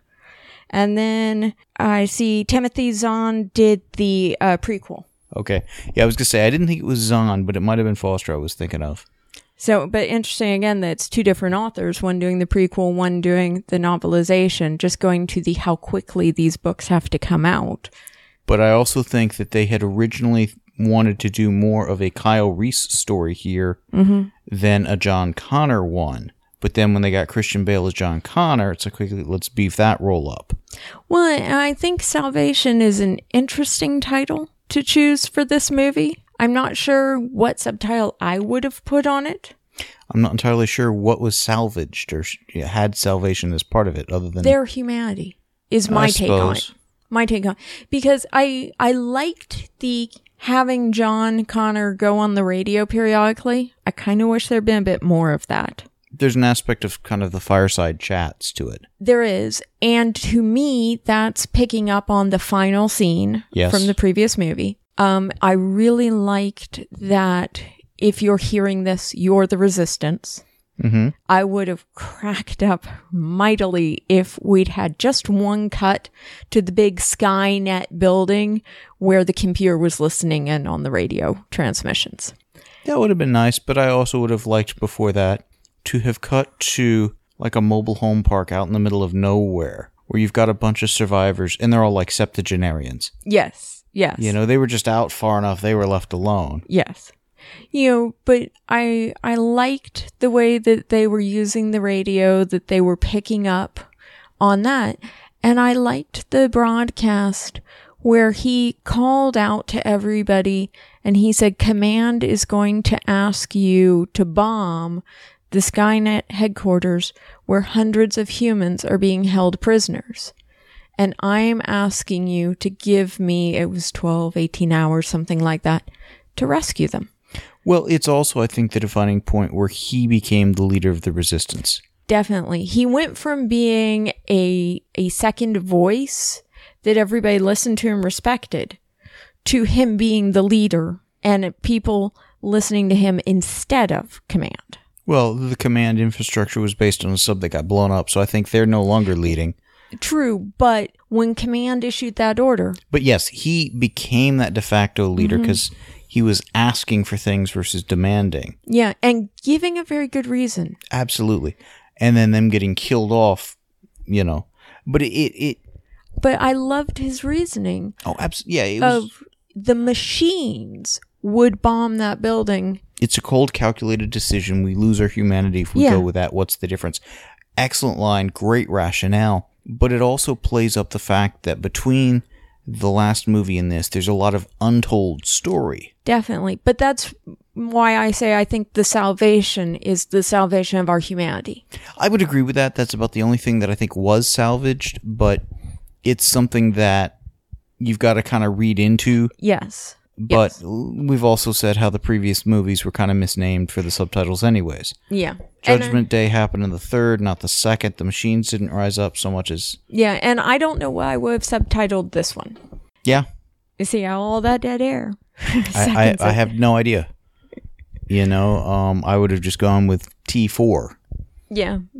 but you know it's uh i don't know i don't think the subtitles added anything particularly to this stuff this was another one where i thought the effects were good Yes. um there was no effect where i was thinking wow that's just breathtaking amazing or moving technology forward or anything One of the places where I thought that they left a lot of information out was when uh, Marcus was downloading what happened to him. He was reading information off the screen quickly, and we got that, you know, he donated his body to science, that Cyberdyne worked on him, that the doctor died, that the Air Force took over the project from Cyberdyne. at least half of what you got in the opening sequence though Yeah. But we didn't really get ever a why he was put on ice for 13 years, if he was considered a failed project or successful project. I think they had his body, but it, it was clear from what the computer, what Skynet was saying at the end, that they had uh, acquired all of that and carried forth the work on their own. So it may be that Cyberdyne didn't do anything much with him. Yeah, interesting. Just they've got his body, they they preserved it. Well, and it was interesting that they always considered him an infiltration unit to be used when the time was right. Mm-hmm. You know, and it was never clear how Skynet figured out that Kyle Reese was John Connor's father or why he was pivotal. He may not have figured that out. Skynet. Oh, Skynet. Um, Because Skynet had Kyle Reese as number one on the hit list, John Connor as number two, and then all the people in the room on the sub fell under that. And they were all targeted for four days from when we yeah, were on I don't know. Um, unless they had somehow gotten information kind of inside Connor's camp, who would know? And it, that's a fairly limited category. Yeah. That is a, a really good question. And that comes back to what I was saying of the previous movie of writers writing what they know versus what the characters know. Yeah. You know, that list should have been John Connor and his lieutenants. It should have essentially been the same sort of list that uh, the the Terminatrix in the previous one Yeah. used.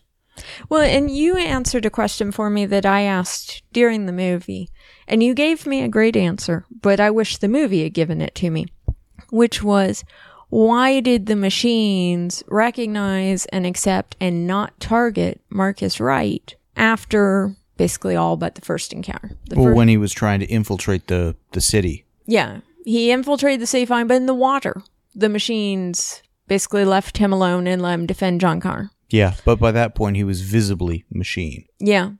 And you know, now that I think about it, the machines, well, the machines weren't really aiming for him or necessarily avoiding him at the dead 7 Eleven. Well, with the dead 7-Eleven out in the middle of nowhere, what got me was the huge giant robot. It appeared out of nowhere so quietly. And it's like plucking people up, dropping them in a can. Yeah. There was parts of that that were a little over the top.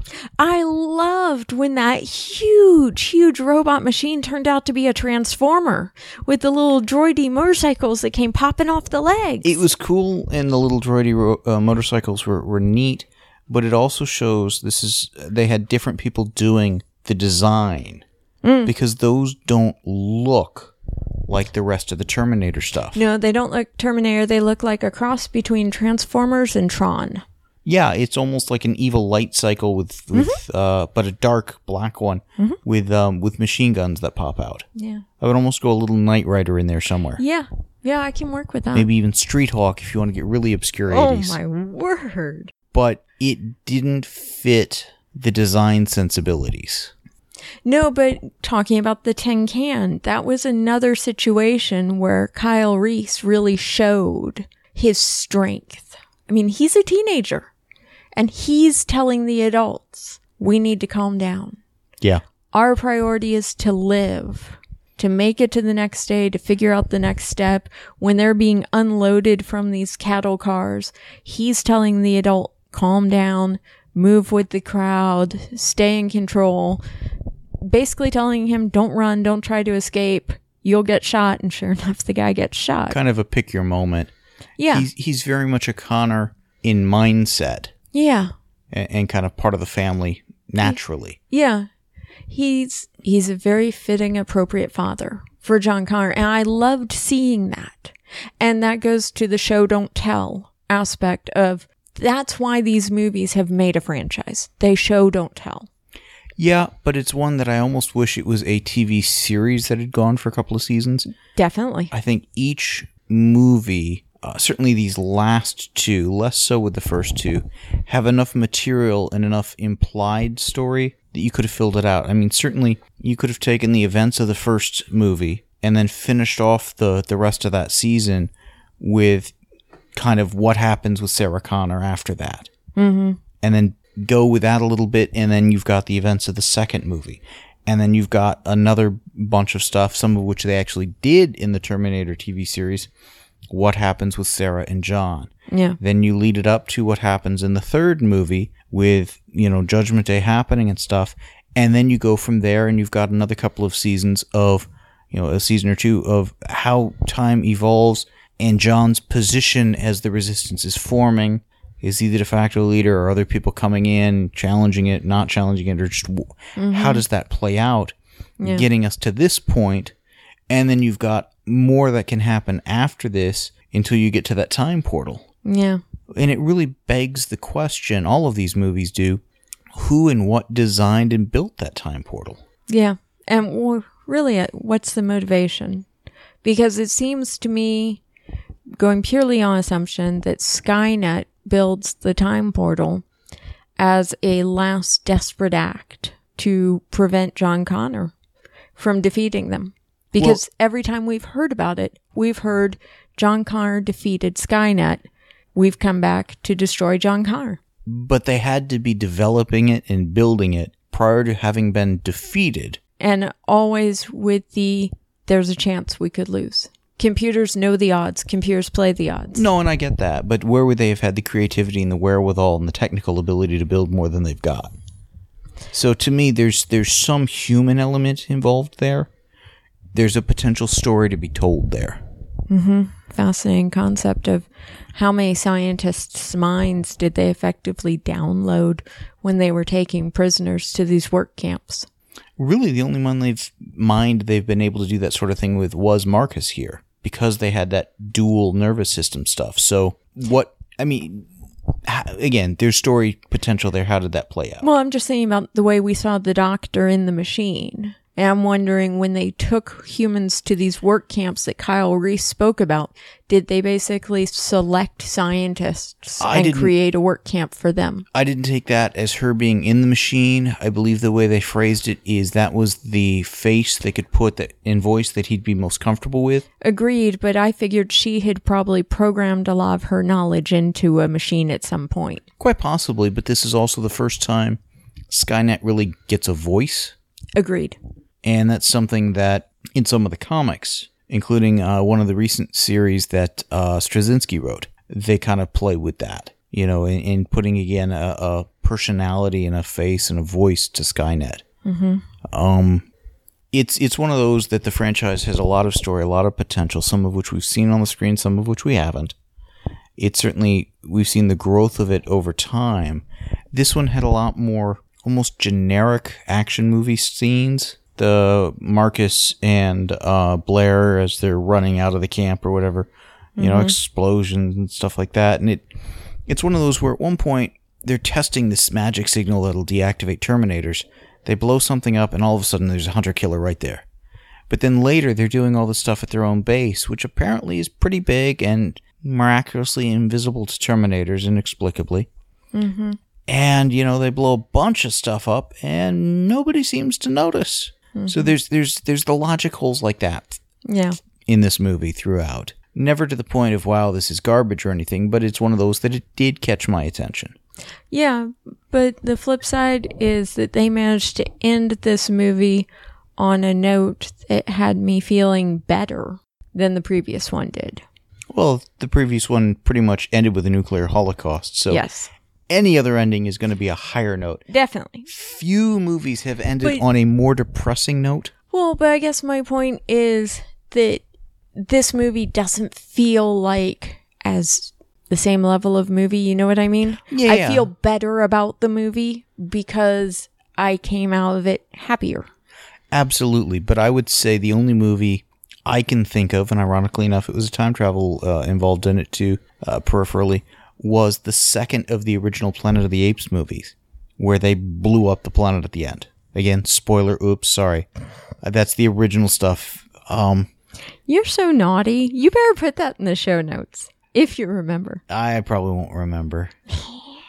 But it was one of those where, I mean, that was a, a movie that, again, people, it's like, it didn't get well reviewed because, again, it ends on a really awful note. Yeah. And it was one where they were trying to kill off the, the franchise, you know, whereas here, they keep trying to revive the franchise. Mm-hmm. You know, there's an aspect of this that's almost Terminator like if you just can't kill it. Yeah. Well, and I liked that this this time the infiltrating Terminator esque being gave his life in a different and unique way to save John Connor. I like that every movie has had a Terminator sacrifice himself for John Connor. It's been one of the truisms, and Except for the first, Kyle. ah, that's true. But they You're always right. have somebody doing that. Yeah, And again, there's certain aspects where if you were to plot the movies out, you would see some strong parallels. Yeah. You know, who's rescuing who? Who's the mysterious stranger that that makes that major sacrifice at the end Yeah. for the bigger picture and some stuff like that. Yeah. And if they had continued on what seemed to be the, the trajectory of individual movies, I mean, if they'd done that with the last one, had they done a trilogy, it probably would have ended at that big time portal thing that we never have seen. Yes. Yes.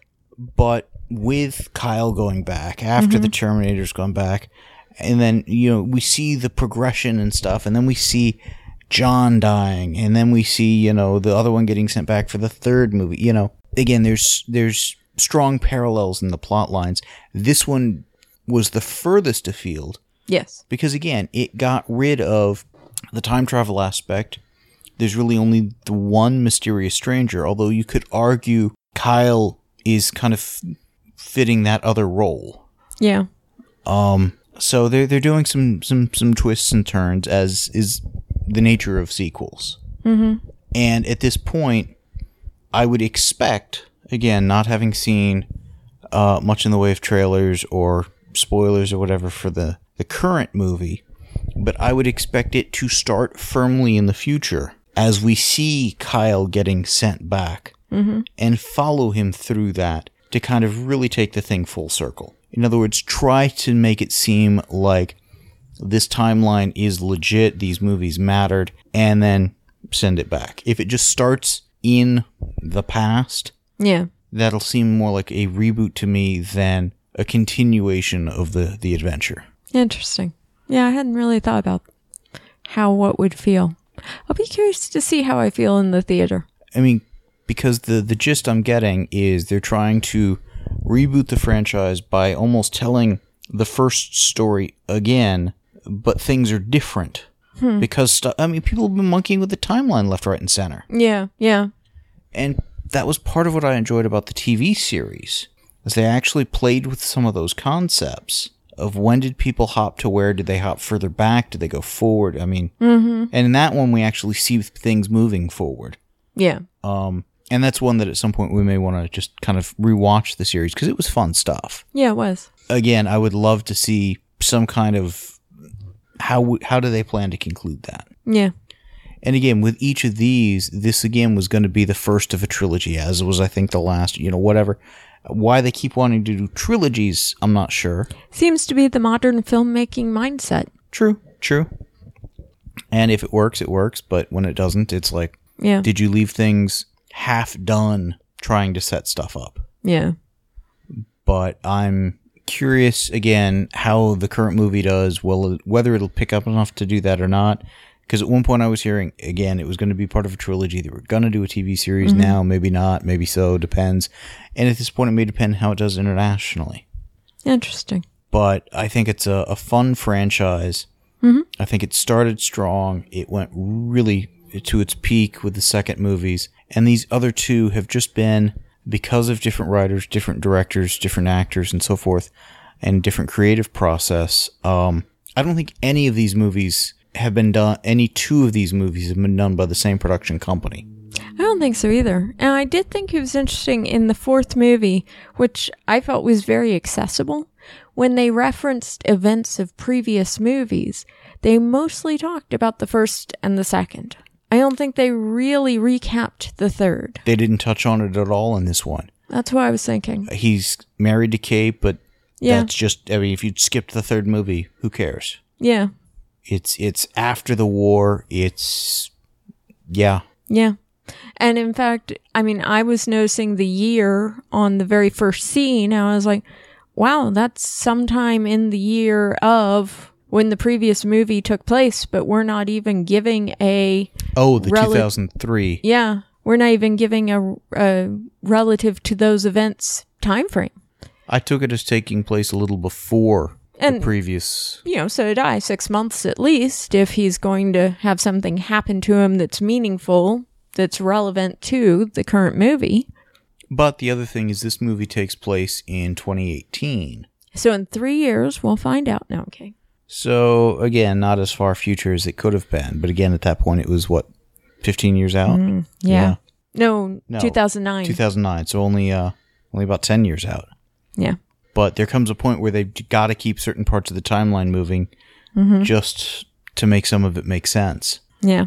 And that, that begs the question of if they keep trying to bring back the property, do they need to change either how far back they go to get to Sarah Connor instead of 1984, maybe it's 2004 or something? Or do we not feature John Connor as the son, but as the grandson? Or how does all of that play out? Because you know, 30 years from now, there's somebody's going to say either let's keep going with it or let's revive it again. Yeah. Because it's a great property. It is. I mean, the the Well- Terminators is an iconic look. That might be why John and Kate are having kids. Probably that way you can play it, and they've never named the kid. They've Just- kept some options open there, Just saying. so that would be uh be very interesting. So again, I thought it was a good film. I didn't mm-hmm. think it was the best of the best. I didn't think it was the worst. It had some cool effects in places. There are others where, because they've had so many of these Terminator movies, it's easy for it to feel a little derivative in a few places. Well, there are moments where I'm saying, didn't he walk up the stairs just like that in Terminator 1? Haven't we seen this before? Yeah. And and you know, that's okay if it's feeling like a brief callback, but But there's a fine line between an homage to a previous film or a callback and it's redundant. yes. And I didn't feel this was redundant. When the robe, when the Terminator was getting the uh, the molten steel dumped on him, Okay. a little redundant, and then getting cooled off, a little redundant. Uh, when the one that was uh, uh, kind of chopped in half or whatever was going after John in the helicopter, a little redundant. When the Terminator later at the end was calling for him as if he were Marcus, I, I was commenting as we watched it. We know better. Hell, John knows better. He's had this exact thing happen to him before. Yeah. So I think in this one they did get a little redundant. McG does fine films, fine action films, not deep, um, and not. Uh, frankly, th- this could have and should have been a little better written. Yeah, well, and I think with the having the voice call out to him, I think that was an attempt at a callback that didn't play. And that may be because we had just watched Terminator 2. Uh, to me, that's not even a callback. It's the same plot point. It is. You know, if if if if a Terminator had, I mean, to me, the obvious use of the they can do any voice is not only should we have seen Skynet doing uh, listening to the the radio broadcast, they should have been doing their own. Oh, that'd be funny. You know, mm-hmm. imagine if halfway through the film we get the "This is John Connor. I'm asking you to do this." Cut to John Connor. It's like, what? What's going on? Turn that off. I'm sitting. I'm not saying that. Yeah. You know, so to me, that would have been a cool callback to mm-hmm. what the Terminators can do, but use it in a new and inventive way. That'd be nice. Maybe So- in Terminator 6. Or maybe even Terminator 5. We haven't seen that yet. Very so true. that is our plan is to, to go find a theater that's got it and uh, go check that out. Once we've watched that movie, Terminator uh, Regenesis, I think it is, or Genesis, Genesis, maybe? Terminator Genisys, whatever the current one is, uh, we will uh, record about that and tell you what we think. Since we recorded the previous segment of this, I went and watched the Terminator Salvation, uh, the Machinima or Machinima, whatever you call it, the Machinima series, which is a prequel of sorts to Terminator Salvation that was done using video game technology versus live actors. And Moon Bloodgood did Yeah. one of the voices. She reprises her role because I think it was done after the film. I'm a little unclear on some of that. And it kind of goes into the origin of the kill signal. Got it. But I mean, while it was impressive for what they did, it was also, you know, 2009 ish, so a little dated by today's video game technology. And it felt a little out of continuity. Mm-hmm. It's taking place in LA, and the way it kind of progresses and ends, it, it doesn't really jive with what we see in the film. Interesting. It's close, but not quite. But I think the film also underwent quite a few rewrites. Yeah. Now, you also read I read Terminator Salvation from the Ashes by Timothy Zahn, which is also billed as being a prequel. And there are some, I'll refer to them as gyrations in the plot mm-hmm. that they have to do to conform to what we see in the movie. For instance, in the movie, John Connor bumps into Kyle and asks him, you know, who are you? Very clearly, a these two have not met before. They don't recognize each other. They don't know each other. Mm-hmm. So the book goes to great lengths to make sure they never come close enough to talk to each other. At one point, they see one another maybe from like 50 or 100 feet away, just as a one of them knows somebody is trapped in a bus but doesn't know who it is Got it. and can tell they're being helped by that person. Flip side of the coin, the one of them that's trapped in the bus can see somebody's being pinned down by fire in front of a building. It's a near miss. They could have met but didn't. Yeah. Well, and what's really funny in that particular scene is how near a miss it is in terms of each of them makes the choice to help the other. I can't leave, in this case, a person pinned down in front of a building, lying on the ground, uh, seemingly and by appearances defenseless. I'm going to fire, cover fire for them and hope I'm helping them get away. And when he turns away in distraction to realize, holy crap, I'm being attacked worse than he was, I hope I helped him. The one that's pinned down on the ground realizes I've got one pipe bomb left, and the poor sod in the bus is in worse shape than I am, Yeah. and throws the bomb to help him.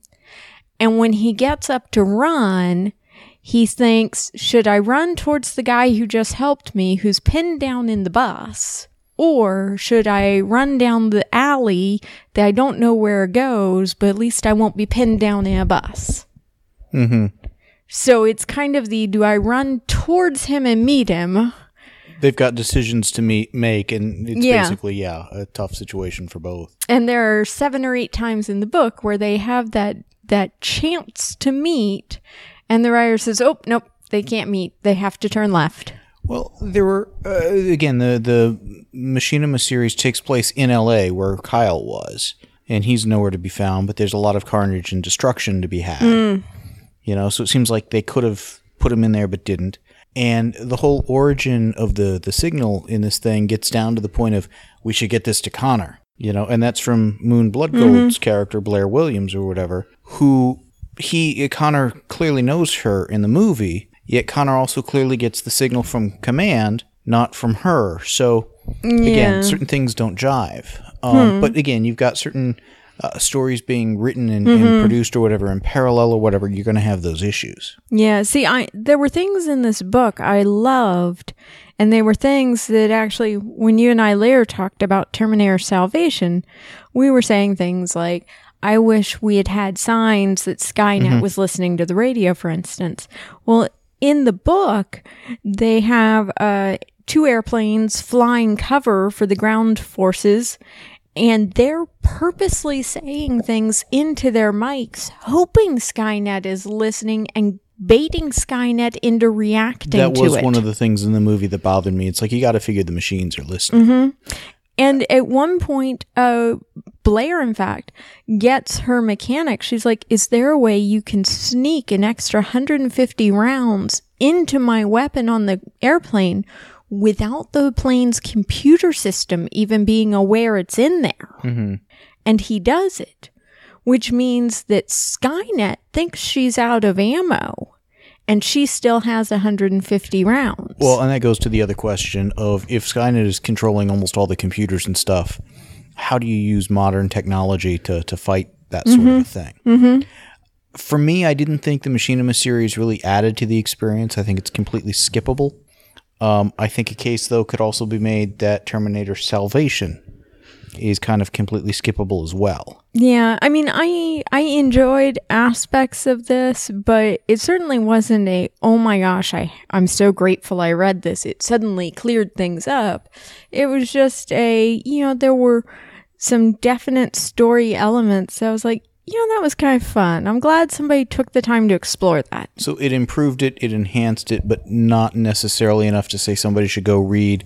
That's what a 300 page novel. It, a little over 300 pages, and I mean, it sat in my to be read stack for four or five years, and I hate to say it, I don't regret that it sat there four years. I'm not sitting here saying, oh my God, how did I not read that four years ago? Right. It's not a waste of time, but not something that's essential. No, I mean, if it's in your to be read stack, go ahead, you know, move it a little higher in the to be read stack. If it's in the to be read stack, don't certainly don't take it out and say I don't need to have it in there. But it seems to me that would be something that's would be worth doing to enhance the experience of mm-hmm. Terminator Salvation, Yeah. not you know kind of essential or whatever. Yeah. And it was fine as a read after the movie.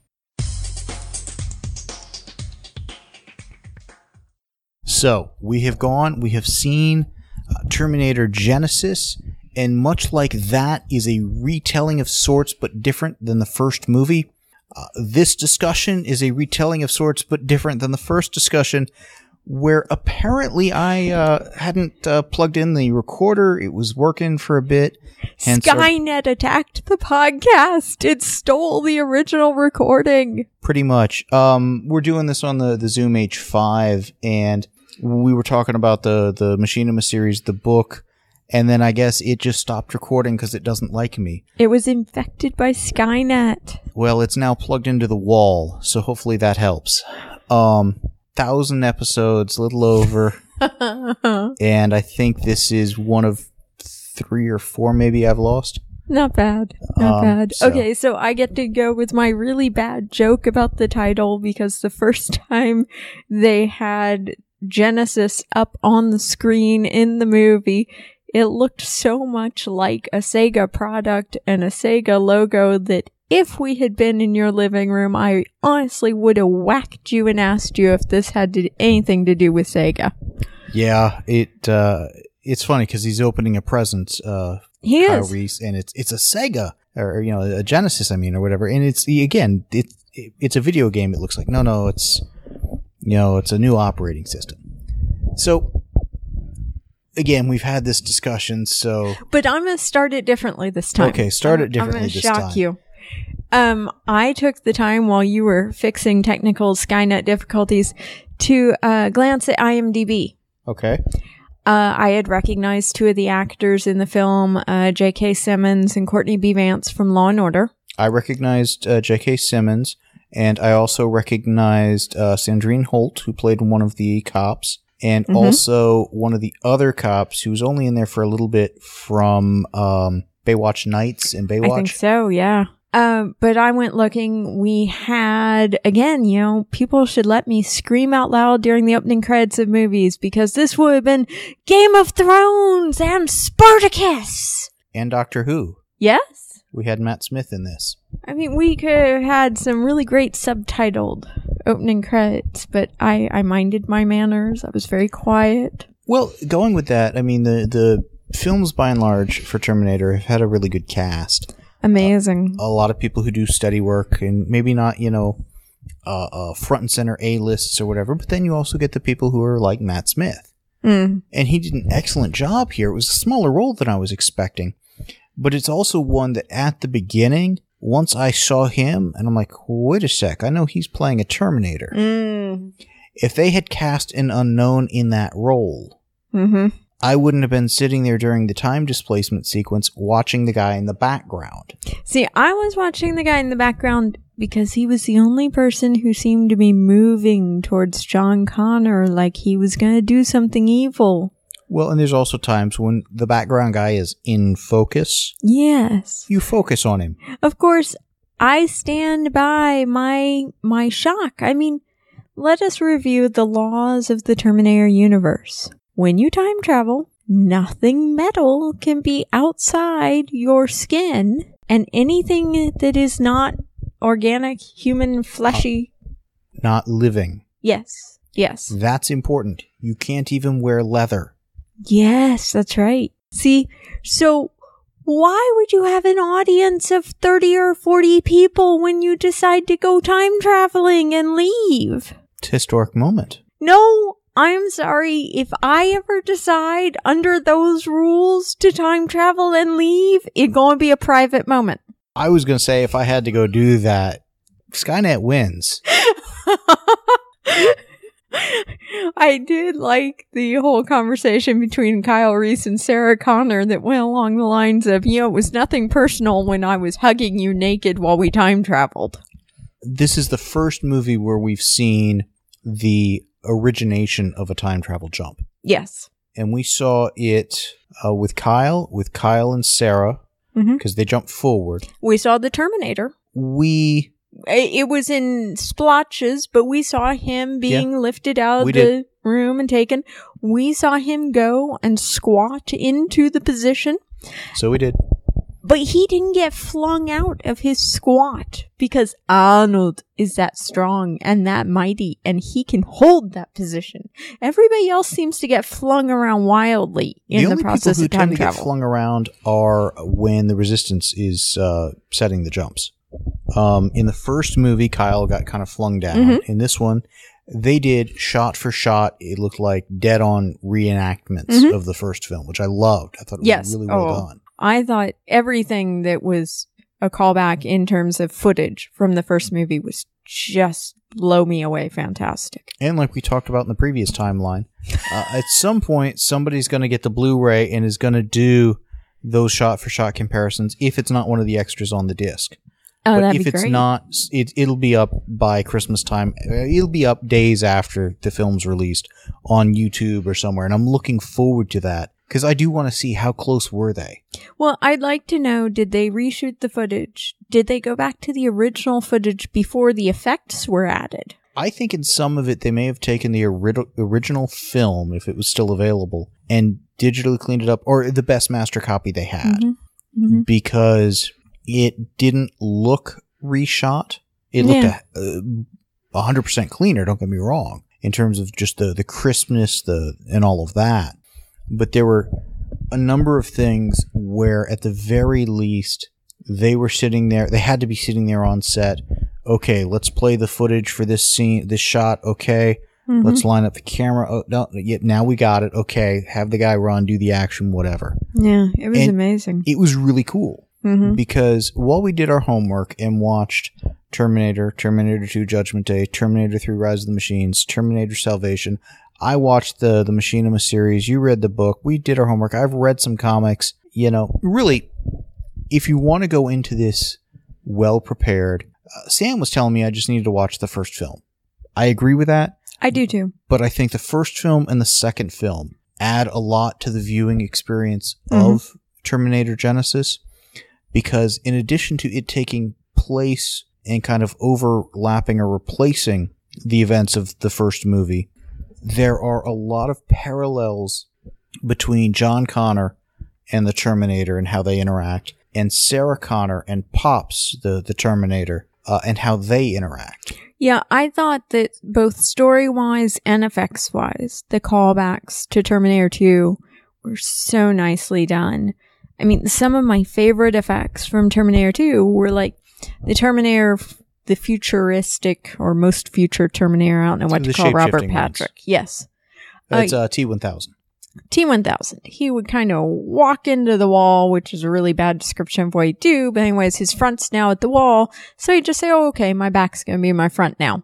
And he'd walk back towards you and you'd He'd just go, invert his, his image, if you will. yeah. And you'd just go, hey, that's kind of cool. Well, in this one, they used that. And I'm like, okay, we've seen this before. It still looks great. Don't get me wrong. But then there's a scene where that model is driving a car on the road and his windshield's been shot out. He's going, you know, I think I'd rather be on the hood of the car. And he just kind of dives through the windshield and decides, you know, it'd be more convenient if my hands were my feet now. Now, that movie was 1991, Yeah. so 2015, Mm. 24 years later. Yeah. You have people who were kids at the time Mm. who grew up on that, Mm-hmm. now working in the Hollywood industry thinking, no, no, I can do better. And they, they did. They did. Yeah, definitely. I mean, technology was certainly their friend in that respect, which is ironic given the whole thing is about term, uh, t- technology being evil and wiping us all out. But aside from that, But this is a film where a Terminator, Pops, was willing to fight to the death to defend a human, which we've seen before.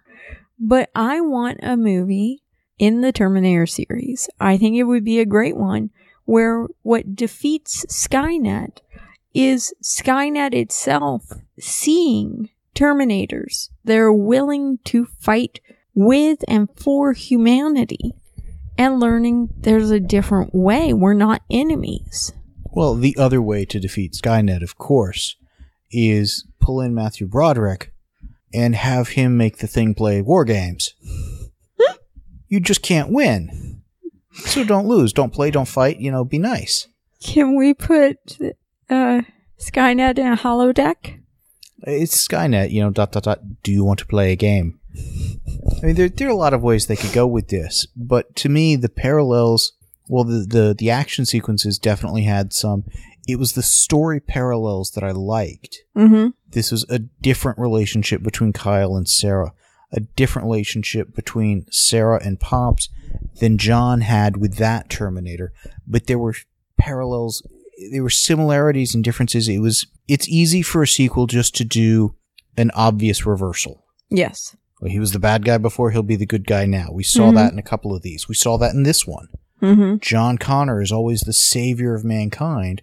Oh, let's do a reversal. Let, let's have him co-opted, even though it kind of boggles the mind, and essentially turn him into a Terminator.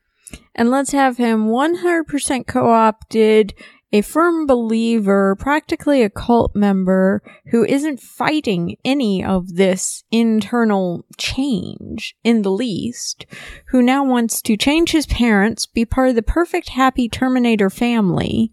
Well, and the Pops Terminator, who was sent back, I don't know when, knew about that technology, knew about that experimentation, how it drove everybody insane, yet it just happens to work perfectly on John Connor. The Mhm. Matt Smith Terminator, just or Skynet, just happens to be there in stuff at times. There's an aspect of Skynet's story that we are not told. Mhm. How did he know to be there? He he couldn't have just happened to have been there. Yeah. You know? Well, and I commented in our alternate timeline that I wish they'd set up in the third Terminator film that all of these Terminators that go back in time automatically do a download and sync of all data with Skynet. Well, I mean, do it one better than that. Have the Skynet kernel. Have the operating system. Have the, Mm. the basics of Skynet as some kind of bizarre fractal program or some such. Mhm. That a Terminator goes back.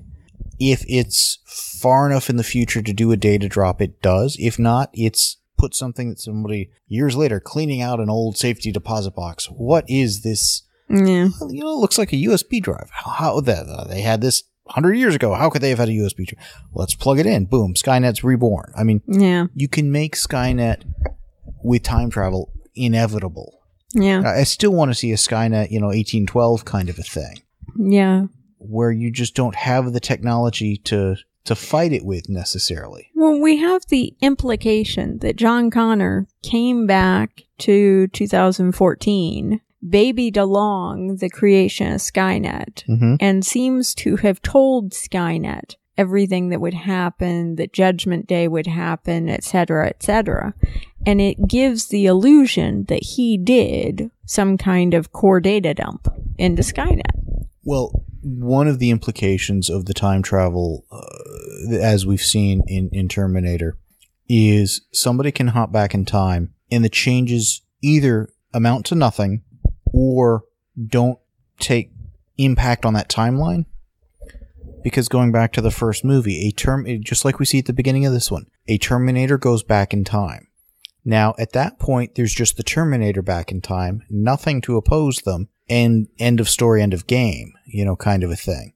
But Kyle is able to be sent back, and it took the Resistance a little bit of time to, to plug in, go get the, the uh, you know, coordinate set, all that kind of stuff. Figuring the events of the original movie, Sarah would have died in the uh, the nightclub, Tech Noir, Mm-hmm. which we never see in this film Mm-hmm. because she's never going to be there, etc. Because her timeline is different. Mm-hmm. But the amount of time from when the Terminator goes back to when that happens is same evening. Mm-hmm. Um, or was it daytime when he was looking? No, it was daytime when he was looking through the uh, the phone book. Yes. So next, Next day. day, we'll say thirty six hours. Okay. Because he needed time to kill two other Sarahs. Yes, but It takes a little time to kill all three Sarah Connors in LA. probably less time though than it took the uh, the re- the the resistance to to Mhm. send him back. So okay, if you go with the elapsed time methodology of you travel back, it takes an hour to make the change. They've got an hour to do something in the future to go back before it kind of catches up to them. Mm-hmm. Um, but as we we talked about before, and we'll reiterate now for our listeners, since I've got yes, still recording. Um, there was in in the first Terminator two time jumps. Mhm. Terminator Kyle. In the second film, we get a Terminator uh, Schwarzenegger one and the the T one uh, one thousand. Mhm. Third film, we get the evil Terminator, Mhm. and I think that was it. Mm. Schwarzenegger. Oh, Schwarzenegger, you're right. You're, yeah, you're right. I forgot about that Arnold. entirely. So that's 6 Mhm. In this, it, we get nothing in, in Salvation. I keep grimacing at you every time you say that because I think the cryogenics is a form of time travel ishness. It's not using the time displacement Right. stuff, and it doesn't incur changes in the timeline. I'll probably grant it. It's no more time travel than being a hermit. Okay. So in this movie, Mhm. we get the same equivalent, but not the exact same time travel of a uh, original uh, T100 or T800 series, one thou- you know, whatever, Mhm. a Schwarzenegger. Kyle Reese going back. We then find out through flashback there was a T1000 that sent back, another Schwarzenegger that got sent back. That's the Schwarzenegger we're following through this entire movie. hmm Um, then But what? Who? When did the cop who comes after Reese in the store come back, or is that John with a different face? But Uh, I think was not that, John because No, I don't that think one so. was a uh, liquid metal, Yeah, that's right. and John is what do they call it? A phased matter, Yeah. or Okay. Okay. So something we, else we've got a liquid metal. that goes back at some point. hmm Now you could argue maybe it's the same one from the seventies uh, that that Sarah Connor and Pops encountered. Yeah, they don't say they destroyed it, though they do say they have a firm policy of destroying any future technology that they find, which is a Sarah Connor Chronicles reference. All of the stuff we've got about the seventies era stuff comes through Sarah, who was nine at the time, Mm-hmm. and all she knows is there was an explosion, there was liquid metal, and then Pops showed up. Mm-hmm. with a rocket launcher, Yes, which we've seen is insufficient to wipe out uh, a liquid metal Terminator. that's true. But there's uh, we don't have that story, Yeah, you're right. and maybe that'll be told in the comic book, a novel, somewhere. But then we've got Sarah Connor and Kyle jumping forward from 1984 to 2017. Yeah, but poor Pops can't come along. He's got a broken arm. He's damaged. It allows him to be aged, which uh, plot contrivance, but they sold it. Well, and they made good use of his time while he moved forward the slow old fashioned way. Yes, I thought while it may have been written that way so they could have an older Schwarzenegger play an older Schwarzenegger, it worked well in the story and it enhanced the story. There were a lot of times, well, I did this while I had the time kind of a deal. It, mm-hmm. it worked well. Yeah. But with that time jump forward, there is no Sarah Connor from 1984 to 2017. But she may have been a hermit, in which case it makes no difference. It does in so much as the timeline required The her birth. to give birth Yes. to John Connor. I agree. As much as I was teasing, I firmly agree with you. The absence of the birth of John Connor bothered me for half of the film. And I think this was something they touched on in the Sarah Connor Chronicles. When somebody moved forward, there was a timeline without them there. Or maybe they didn't. Maybe I'm thinking of some other uh, sci-fi series where they jump somebody forward and the timeline works out differently. Mm. Um, it's been long enough since I Mhm. watched Sarah Connor. Yeah, it's been We too long for when me. we- when it aired originally. But in addition to all of that, and those people hopping forward, we then have off-screen John Connor having been converted, hopping back in time. And we don't know how long from conversion to hop back. No idea, and we also, I mean, to me, that's where the the the, the flow of events stops making sense Mm-hmm. because if you consider people to think that's when John died, Mm-hmm. okay, Terminator goes back, Kyle's go, goes back, John gets converted, everybody else is getting wiped out in the process in the future. Send John back. Then when do we send back the uh, uh, the female Terminator and the T one hundred uh, one thousands? presumably all of that would happen around the time that Matt Smith is still in control of the uh, the time displacement stuff. Rebels somehow come back to see, well, where's John? What's going on? Wipe all those people out magically somehow, and then So send everybody else back to, to the, the other Schwarzeneggers. hmm when Skynet has control of John, John sends back the future Terminators that he recalls from his lifetime coming after so he them. has to send two Terminators back reprogrammed to protect him. I mean, to me, that's I've got to sit down. but one of the ones that out. came back to protect him was sent by his wife after he died. that was one of them, but the one from the movie two he sent back. Right. Yeah. And it was an infiltration unit that had been sent in to kill him that he captured and reprogrammed, which means it doesn't make sense for him to have found it at this compound. You've got a whole fleet of them ready to go. Why take one who's just trying to kill you? And if you've got a whole fleet of the Schwarzeneggers, why then send back the liquid Mhm. metal ones? Where did they come from? And if you've got those to send back, why not do that to begin with? Mm-hmm. I mean, the whole thing is starting out as a this is Skynet's last hurrah. Mm-hmm. And it's a fun film. I loved it. I thought it was great action, very well done, very entertaining. But it does bother me when you stop and think about it, or when I stop and think Yeah, about it. A lot of people yeah. don't. How does all of this fit together? Well, it starts to unravel a little. Yeah, and well, we've never truly established how John defeats them with this Colorado attack, etc. But it seems I'm assuming a lot of explosions. Well, but whatever he does in Colorado, it knocks out all of the planes, all of the Terminators, except for the one. Matt Smith wasn't a Terminator, he was Skynet. Yeah, that's my point. So, what's happened is uh, John's making his offensive.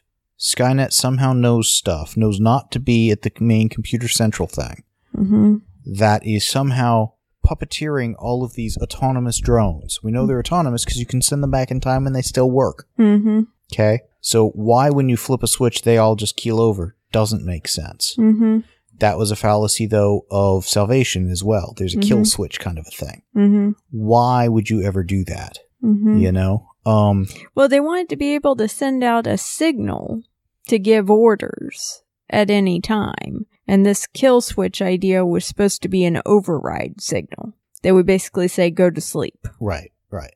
So I kind of sort of get what they were going for. Even if you accept you can kill all the Terminators with an off the, the off button somewhere, even if you got to blow up half of Mhm. Colorado or whatever, because that's the kind of thing. It's oh the, the Colorado offensive, it, it's gone well. I mean, I could see doing a cut right then to the globe, Mm. Colorado, boom, Boom. You know, Mhm. um, obviously they didn't do that just as well. But how did Skynet know not to be there, to have a body, be in the body, be there, get John Connor? That goes back to my stand that every Terminator that's gone back should be programmed to do a download and sync of all information they have. Well, not only when they first hop back, I'm here, this is what's going on, hmm but keep doing regular data jumps. Yeah. You know, in 1984, okay, a little bit more challenging. You got to plug in somewhere and Yeah, yeah, exactly. slow baud modem. Although obviously they can do that. Once you get to today, you're you're wireless. You're Mhm. 4G, you're whatever, you're good. Yeah. But Because it would certainly explain why in Salvation, Kyle Reese was top of the hit list. if they had done a simple line of dialogue of Mhm. not that Skynet is evolving at light speed, but it's learning from past mistakes. Yes. It's cheating as well. Yes. because John was referring to what he's doing as cheating because of Kyle's knowledge going back. But it was always kind of you've got one timeline to go with. Mm After the events of the second movie, why would Kyle go back? hmm. Mm hmm. If you thought you've seen, I mean, obviously, well, not obviously. I mean, Well, Kyle always went back because John always knew Kyle was his father and had to go back. if you have stopped Skynet, which at the end of the second movie, you've blown up uh, all the, the, the tech, including the Schwarzenegger stuff, you've killed Miles Dyson, Skynet should be dead. Should be, but as they flat out say, you know, Sarah Connor hoped. Well, and they kind of say in the the third movie, I mean, that's the the reverse engineered Skynet. There's obviously another group that was doing the original coding, Mm-hmm. but there was still people being being sent back at that point. Mm-hmm. And every movie is almost a predestination paradox in a lot of respects. mm-hmm. This one is just a more complicated one that has at least two timelines Mm-hmm. because the original timeline had to happen for this movie to happen. Yeah. And it makes me wonder if, with the events of this movie, does it then put it into a position where the first movie can happen? And is it kind of a, a, Hmm. a not a, a circular loop, but a figure eight kind of Mm-hmm. two things crossing over? Hmm. It's fun that it's got this depth to talk about, though. Yes. And I think that's why eventually, and who knows when, there will be another Terminator movie. Yeah. Definitely. Somebody's going to say this is too cool of a property not to continue with. Here's a great idea, let's go with it. Or Mhm. here's an idea, let's go with it. Yeah. Lots of explosions, a couple of car chases, somebody called somebody Connor, and Skynet. Go with that. Doesn't even need to be John or Sarah. Yeah. This one again, though, they had watched at least the first two films Mm-hmm. and and uh, really I think held true to that. If they had tossed uh, Kate in the future, we could at least say, oh, they're referencing the the other two films. Yeah. Um, but as it was, I really didn't see any solid proof that they'd watched. Well, I take it back. I thought there was one place where they had like blown up a Terminator looking thing, and maybe it was the cop I'm thinking of. He'd gotten shut up uh, pretty bad in the chest, and we could see Mm. what looked like Marcus's kind of internals or whatever. Mm-hmm. But that also doesn't totally make sense given he was a liquid metal one and should not have had any internals to speak of. Well, but in the third movie, they did the it's a liquid metal over a skeleton. Fair point. Fair point. They did that with the female one. Yeah. So overall, I, I really enjoyed this. I thought the effects were spectacular. They had a very solid cast. Mm-hmm. They had intelligent writing. Yeah, they did. Um, the callbacks they did made sense. It was in service of the story. There was never anything where I thought, okay, they're stopping the plot so they could do this 10 minute action sequence. Very true. I thought the third movie really suffered from there. Yeah. It also didn't seem to be a cheesy post apocalyptic kind of a thing like the fourth movie fell into for Mhm. too much of it. Well, and I mean, we've said before that part of what makes a good sequel is picking up a story that was good and enjoyable and adding to that Yes. story in that universe. And I felt this one did that with Pops, Mm-hmm. with the past, etc. And then they also took the effects and went forward. And like you were saying, they said, "Oh yeah, okay, you think you've seen this before. We're just going to up that game a little." Again, the shapeshifters were uh, well used, Mm. better done. And there was a lot of you think you know what you're going to see because you've seen the past movies. Mhm. You don't. And in some cases, they did reversals. Other cases, they just took it further. Mhm. Um, They did the hook effects with the shape-shifting Terminator's arms, which was one of those the first time they did it with uh, Robert Patrick's yeah. in T2. I was like, "Oh, that's clever. I like that." So there was just so many things like that that I was like, you know, I'm glad they found the best aspects of both movies to pull in and move forward from. Were I doing a movie like this, another Terminator movie, I would, during the writing stage, certainly during the beginning of the effect stuff, when you're assembling the teams, you basically allocate the first week to we're going to watch each of the films in the morning. Mm-hmm. And when we're done, we've got a buffet. We're going to talk about them. What'd Yeah. you like? What worked? What didn't work? All that kind of a thing. Mm-hmm. In individual movies. And then at the end of the week, how can we, how can we outdo them? How can we respect them? Mm-hmm. And again, one of the things I loved here is there were a lot of things that it's not that we'd never seen them before. We'd seen them before in other Terminator films, but they didn't feel derivative. Exactly. It's that's just how this universe works, Yes. Yes. you know, and Well, and here again, and I think I, you know, remarked on it early on that these felt like the right parents for the John Connor who was foretold. Well, seeing how Sarah Connor is interacting with Pops, the apple didn't fall far from the tree. Yeah. She did the same sort of thing John did, Yeah. Exactly. both after and before. Yes. It's joy of time travel. Yeah. You know, and it didn't feel like oh they're doing the same joke or whatever. Mm-hmm. You know, we didn't get Mhm. the hasta la vista baby. Yes. We got the I'll be back. Mm-hmm. Um, Come with me if you want to live, basically, when she came in to rescue Kyle. absolutely, you got to do that. Yeah.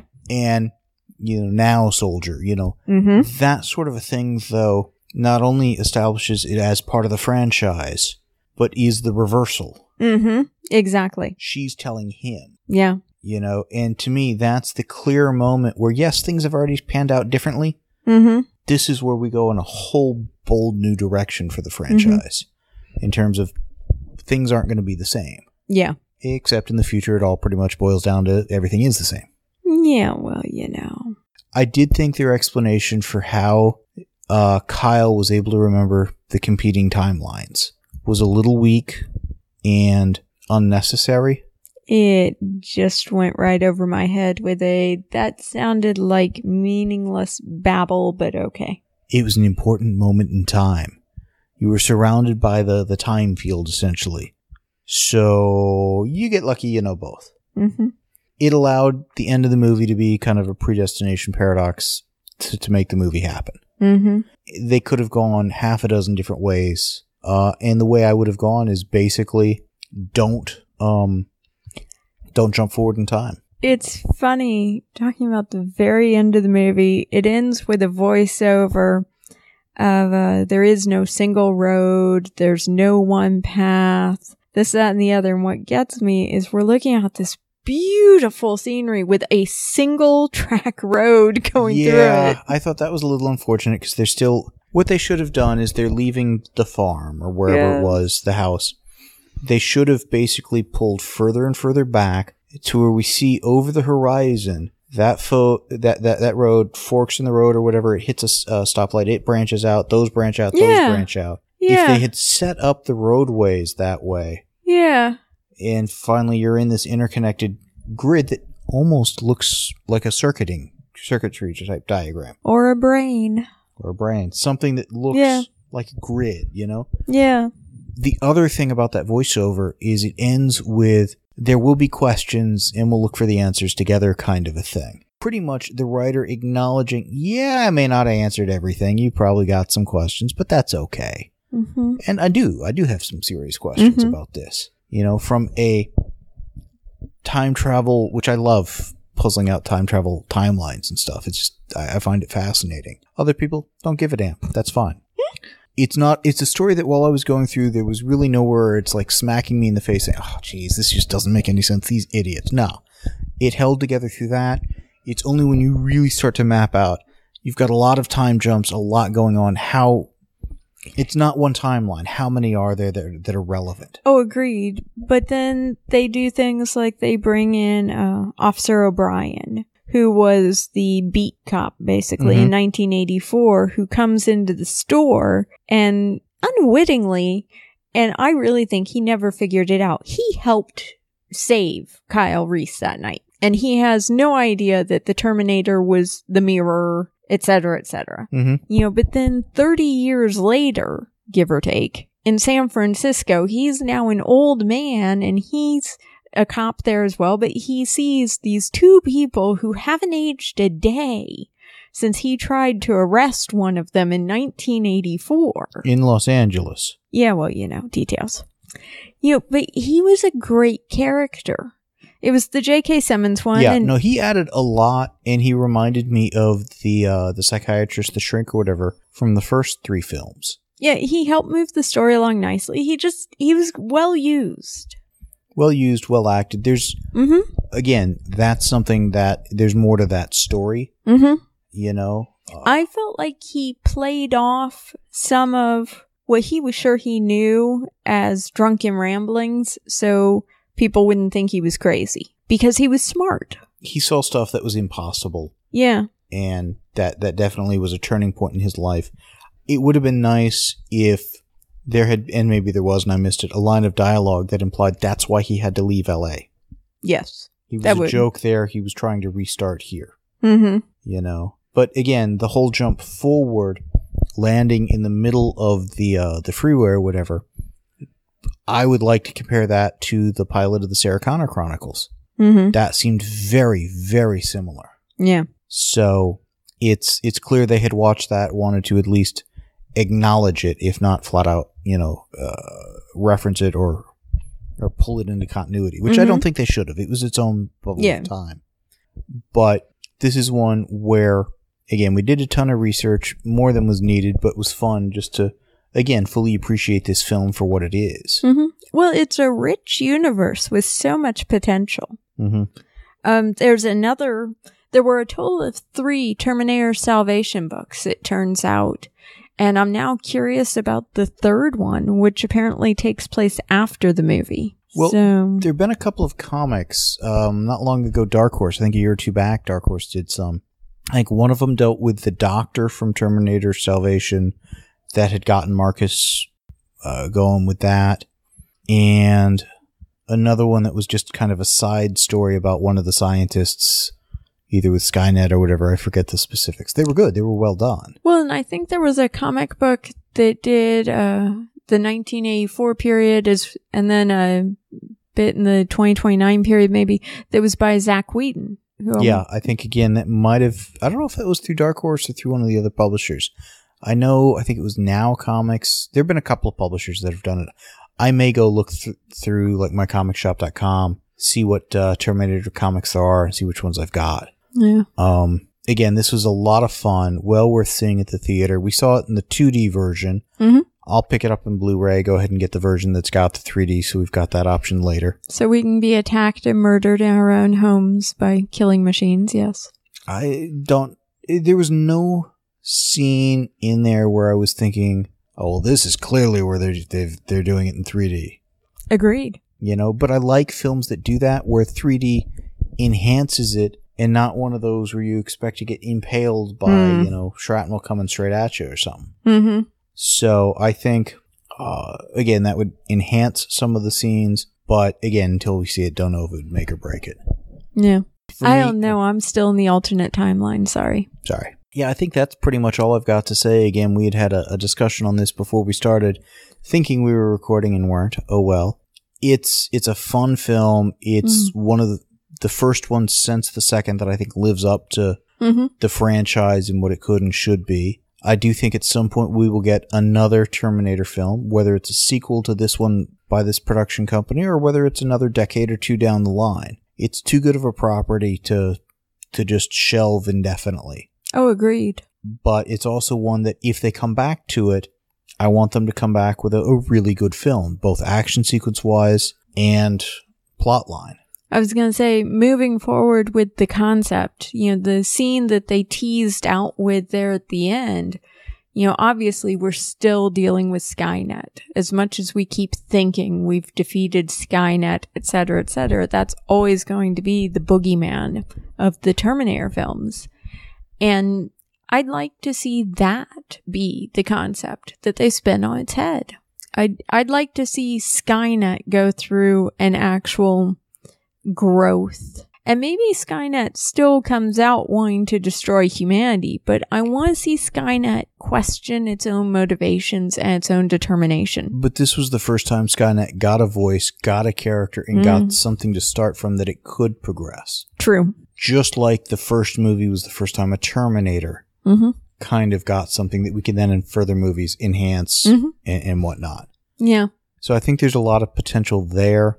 There's also, assuming this wasn't the only location of Cyberdyne, uh, time travel technology in, in some form. Well, and John Connor had been helping them build that for three years. Yes. So that was future knowledge brought back. Um, but they were missing most of what they needed to make it work. They couldn't control it Interesting. Yeah. because even in 84, they had all the technology they need to build it. They just needed the control chip. Interesting. And Miles Dyson is still alive. He and his son were the ones running Cyberdyne together. And presumably nowhere near the building that night when it all blew up. Yeah, exactly. Again, lots of explosions. Yeah, but a whole different world at this point in 2017. if and when another one gets done, I hope somebody of the caliber of the writer on Looper is Mm. involved. Looper and Primer are the two that I can think of that just that the the time travel aspects work perfectly. Yeah. You know, and Looper is a really good example of how you can do a fairly complex kind of figure eight loop where you've got one timeline that circles back and causes a different timeline that circles back that almost causes the first. Yeah. And that's the situation they seem to have now with Terminator. And if we can get somebody somehow, and I don't know who would be the character, that is able to take a step back. This is everything we know from when Terminators have come back, from the newspaper reports, reading between the lines, what Sarah knows, what John knows, whatever. Mm-hmm. This part is contested history. Mm. Skynet and the humans are fighting. Mm-hmm. How can we put something in place? Mm-hmm. I mean, imagine a film where we see all of the different times Terminators and people have come back Mm-hmm. and preemptive actions being taken. Mm-hmm. Terminator lands, boom, he, he's blown the hell up. Mm-hmm. You know, Kyle lands, they do whatever they need to. They send him back, they, they save him, whatever. Mm-hmm. But something to where somebody gets the big picture, is able to go back before all of it, set everything up, and just start knocking the dominoes down and just kind of rebuild the timeline as they need Yeah. into a, a safe bet. And what would be funny is if all of that happens, humanity is perfectly safe, very happy, and we realize it was Skynet that did that. Yes. A benevolent Skynet. Yeah. So I think there's again tons and tons of potential with this. I felt this film, uh, Terminator Genisys, much like the first two, really put it out there and lived up to that potential Mm-hmm. and told just some some great stories, some great action sequences, all in service of the story with some great actors. Uh, the people who made this film should be proud. Definitely. Anything else? That do it. That does it. Cool. The show notes and forum for this podcast can be found at www.comicbookpage.com under the podcast and forum sections of the website. Please email us at theguys at comicbookpage.com and let us know what you think of what was discussed in this episode. Thanks for listening.